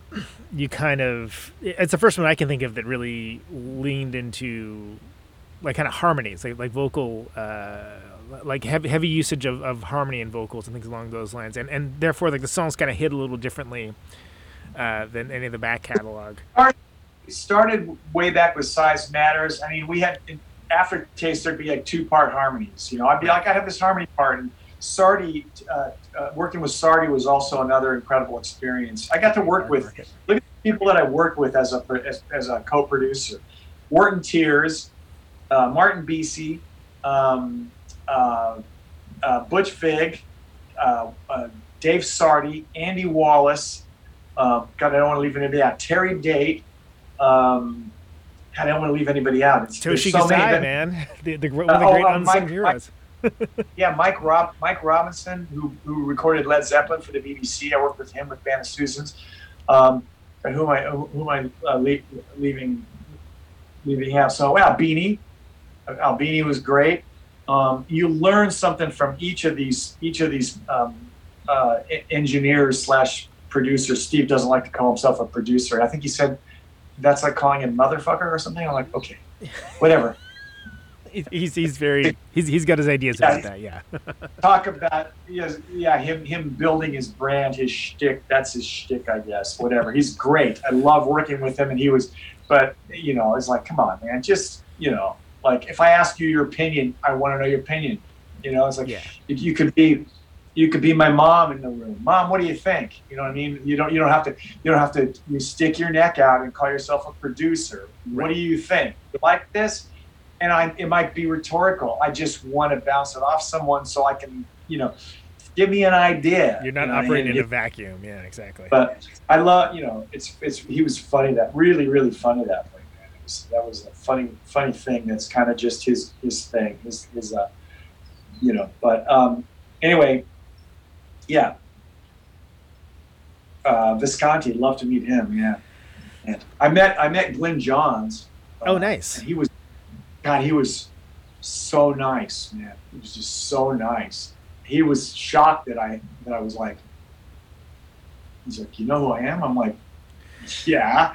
I think there's a, there might be a stigma for when people quote unquote come from punk rock, even though that isn't necessarily your exact background. Like the the idea of like there's this aesthetic of you know it's just the Sex Pistols, middle fingers in the air to anything that was like you not you know not like the most abrasive thing ever, and that's r- ridiculous. And I think that's probably dying down a little bit. But I think I- like I've I've noticed that there has been some folks like, oh well, you're into this. It's like yeah. Of course, it's good. Why wouldn't I be? It's good. You know, like like it's so funny that in you in retrospect you can look back 30 years and what was what people were precious about or protective or what people thought was cool. If you if you're honest with yourself, I remember when I was with Band of Susans, the first interview I ever did with them is one of the first interviews I've ever done actually. And I was I had been working delivering my Learning Annex magazines in in New York, and I had to get some food, so I got a got a I got a cheeseburger and fries from the diner. And I came to Robert's apartment, and this and this guy Gerard Cosloy was there interviewing them, and he he's a big um, journalist, and he has Homestead Records, and you you know whatever. I'm like, okay, cool, awesome. Well, I at one point had to get up and go urinate, and I guess I didn't close the door all the way. It wasn't on purpose. I like I, I went to pee, and the door was cracked open, and Susan's like, Page, the door. I was like, I'm like, sorry, and I was the band is Robert and Susan, mostly Robert. Then Susan got more involved. And so, how many questions they have for me? I want to eat my fucking dinner. And I was like, apparently it was rude or disrespectful. That's what I think. The thing with the beer, I'm like, I mean, would you have a conversation with your, with your, you know, your best friend while you have a beer or eat a burger? Yeah. So why not, you know, just be and apparently I was offensive in some way. But Gerard Cosloy would write reviews about us. He said something about me being somebody who sent this to me. He's like, "Oh, it's like actually he's quite handsome." I'm like, "Okay, this has to do with the music in what way?" yeah, what relevancy does that have? To, yeah, I don't know, man. Like, I know what to see Gerard's band play. You know what I mean? And it was it was okay. You know, it wasn't as good as Helmet, but it was okay. Yeah. And you know, I but I'm not going to criticize him. Right. It's like people get, people get these. I don't know this notion of what's cool and what's not, and then you look back a million years. It's like I guess guitar solos are okay, right? It's like I guess I guess, I guess short hair and shorts on stage are, are you know doesn't mean we're evil or or shitty or stupid or I guess having this guitar is is okay you know it's like it, it's still it sounds great and it plays great and that's what matters and I think it's fuchsia. it's really damn it. it's funny. I thought, um, when we did this festival in Santiago, would be like two years ago now. Like Patton, I hadn't seen Patton for years, and uh, Thurston Moore, I hadn't seen Thurston for years. And those two guys, running into them, it felt like I saw them yesterday. They were they were able they were- pick right back up. Huh? huge like love hugs. My Pat's like, God, I love you, man. It's so great to see you. And that's how I felt. It was like we just he, he made fun of my bandmates for wearing a you know the Atlanta Braves cap or whatever. We just we we just talked. It was like I saw him yesterday. And here's a great artist. And there's Thurston, another great artist. He, I saw him getting in their van or whatever, getting something. Yeah, he was like big hugs. He's like, "Oh my God, you got to come and hang. My band loves you. They just want to meet you." And so I had had a beer where they had wine, and it's like these guys have been doing this for a long time. They know they've seen the shit. They know. And Thurston said to me, we played with Sonic Youth in Australia, and he said, when I saw you at the Pyramid opening for Nirvana, our second show ever, Iggy Pop was there. Everyone that everyone that's anyone in New York. he goes, I just couldn't take it. It was like like fucking like you know, like Louise from CBGB's described it as ice picks to her forehead. It's just like was too fucking much. And he goes, now getting to play with you guys and hear you every night. because I get it. I love it. It's amazing. It's so cool. And sometimes it takes it takes uh, someone, even a great artist like Thurston, a minute to latch onto something, Right. or maybe you know, like it's not. You don't stuff's not meant to be immediately digestible, and you can't see it through some filter of, you know, some the cool filter. You you listen to it from as a musical thing. You know what I mean? And it's like. I get that we're, we're not for everyone. Some I get that. some of my favorite bands. First time I heard them, I was like, "This sucks. I don't like it." And then, like for whatever reason, I like try it again. I'm like, "Oh wait, actually, there's something here." And then, like you know, third or fourth listen, I'm like, "This is genius. What was my problem?" I saw I saw Radiohead with my dear uh, late friend Sean from Surgery. He said there's this band from England playing called Radiohead at CBGB's. It's a matinee. It's free booze. I was like, I'm there. He So said we the went there and we- words. We we watched him for like a half an hour, and I'm just like, it's their first album, Pablo, Pablo Honey. I was like, this doesn't really float my boat, man. We Yeah. go, let's go to the bar. Let's go to next door. We were such assholes. We were signing their posters, like New York City sucks. Radiohead, you know, fuck, fuck CBGBs. Love Radiohead. Just being just two assholes. Well, God, years later, I'm in Los Angeles. I'd flown out to work with Q from Uberzone, the guy that doesn't think Ringo's good. Um, and we were, he, he, he put on this OK Computer record. And I just, I was like, I listened to it three times in a row. Yeah. I was like, fuck me. This is that band. I, I didn't like it. The CBGB's the guys. matinee Yeah. is fucking amazing. I was Yeah. just like, holy shit. And that, I, I was just like, boom. So it's like, yeah, you know, I wasn't, maybe either I wasn't ready for it or maybe they got better. Maybe Thurston wasn't ready for it. Maybe we got better. You know what I mean? So it's like, it, it happens. But, um, yeah. two there's there's two quick things one one from a friend two words hangover hamilton That was a Bowie thing. this is uh That thi- was- this is from crover by the way Crover, yeah, yeah, yeah. It's like God, it's like uh, because everybody on the Bowie tour was sober and and apparently like celibate because there were it was like there were no nobody did anything on that tour like, and I had just left my wife of ten years, um, you know, the kind of soulmate love of my life, and and I was in a bit of a wreck, but um, I so I was drinking after shows and like and we were in i think that hangover hamilton uh no no no okay he came in in dublin i went out with the the brother of the Corrs these three beautiful women that have this irish oh yeah i'm familiar yeah.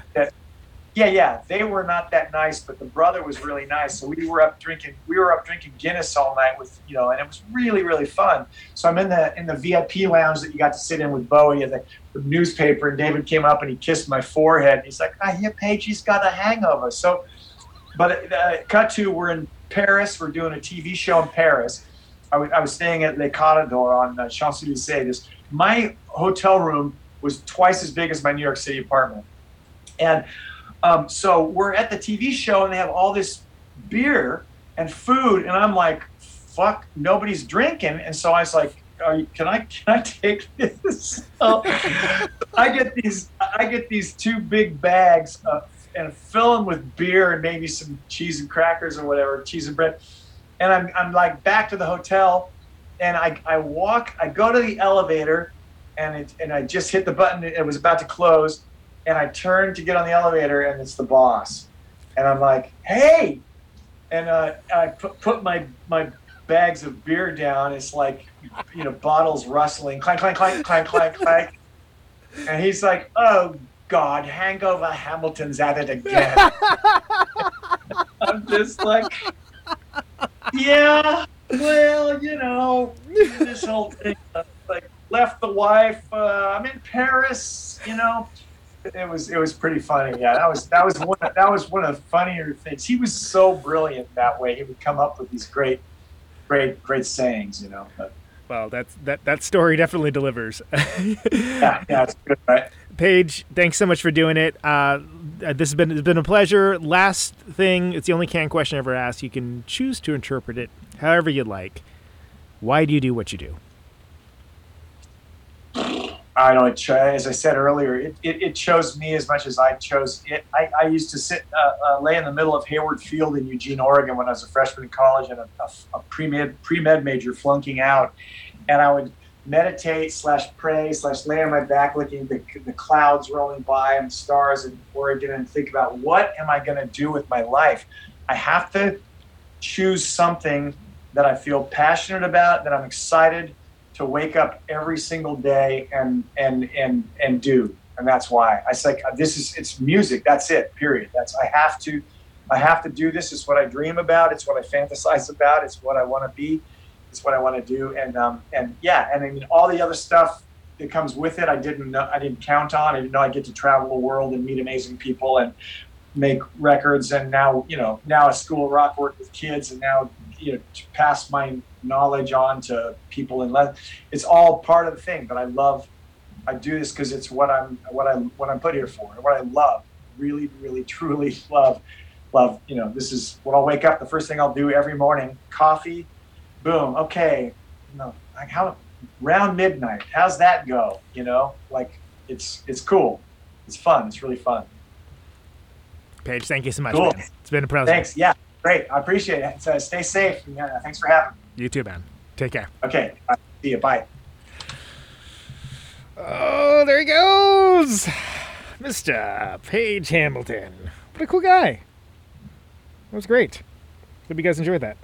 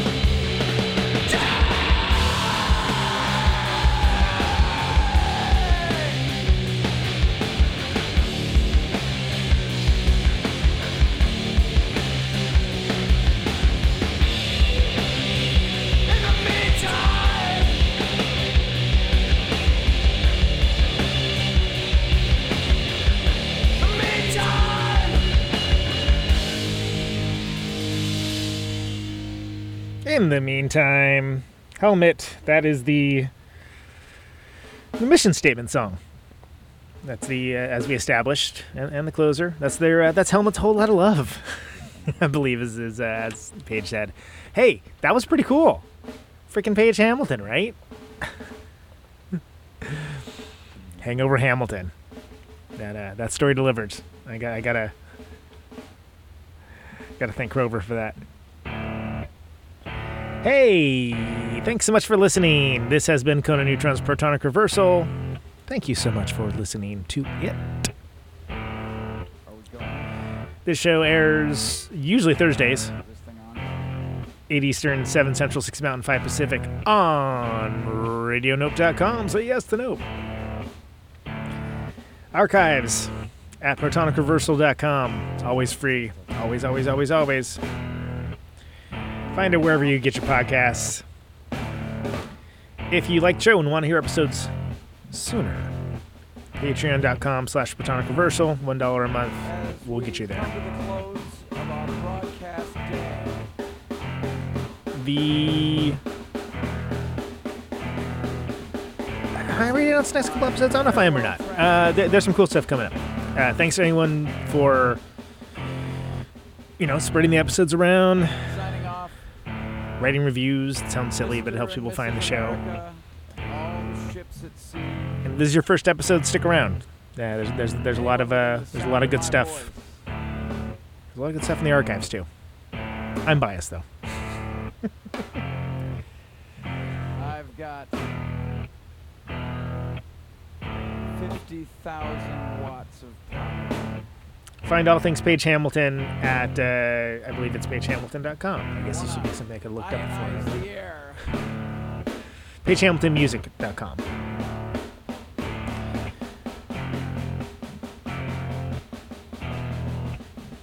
This microphone turns sound Thanks for listening, everybody. Electricity. Stay safe out there. now? Out on And take it easy. dark and lonely. I got my radio on. Can you hear me now? Can you hear me now?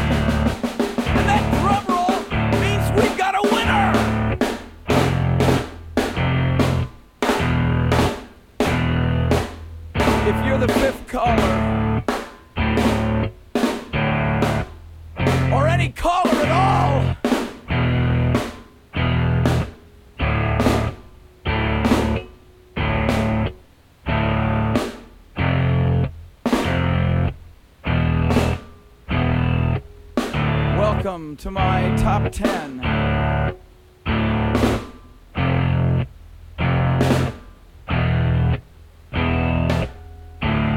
I'd like to thank our sponsor. But we haven't got a sponsor. Not if you were the last man on earth.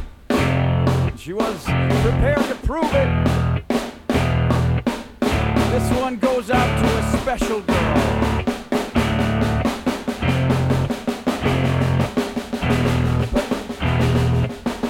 There is no special girl.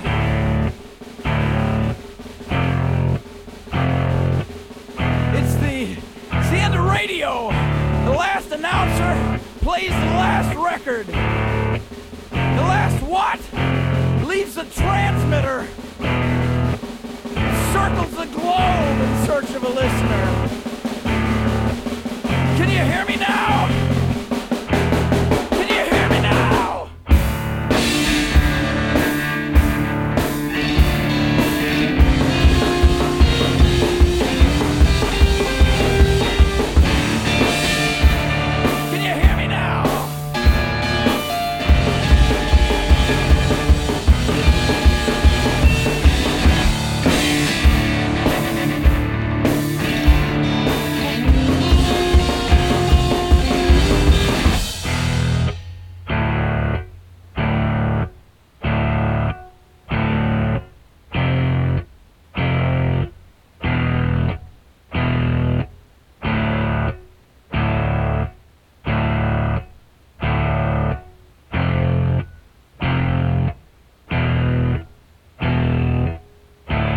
Really broadcasting if there's no one there to receive? It's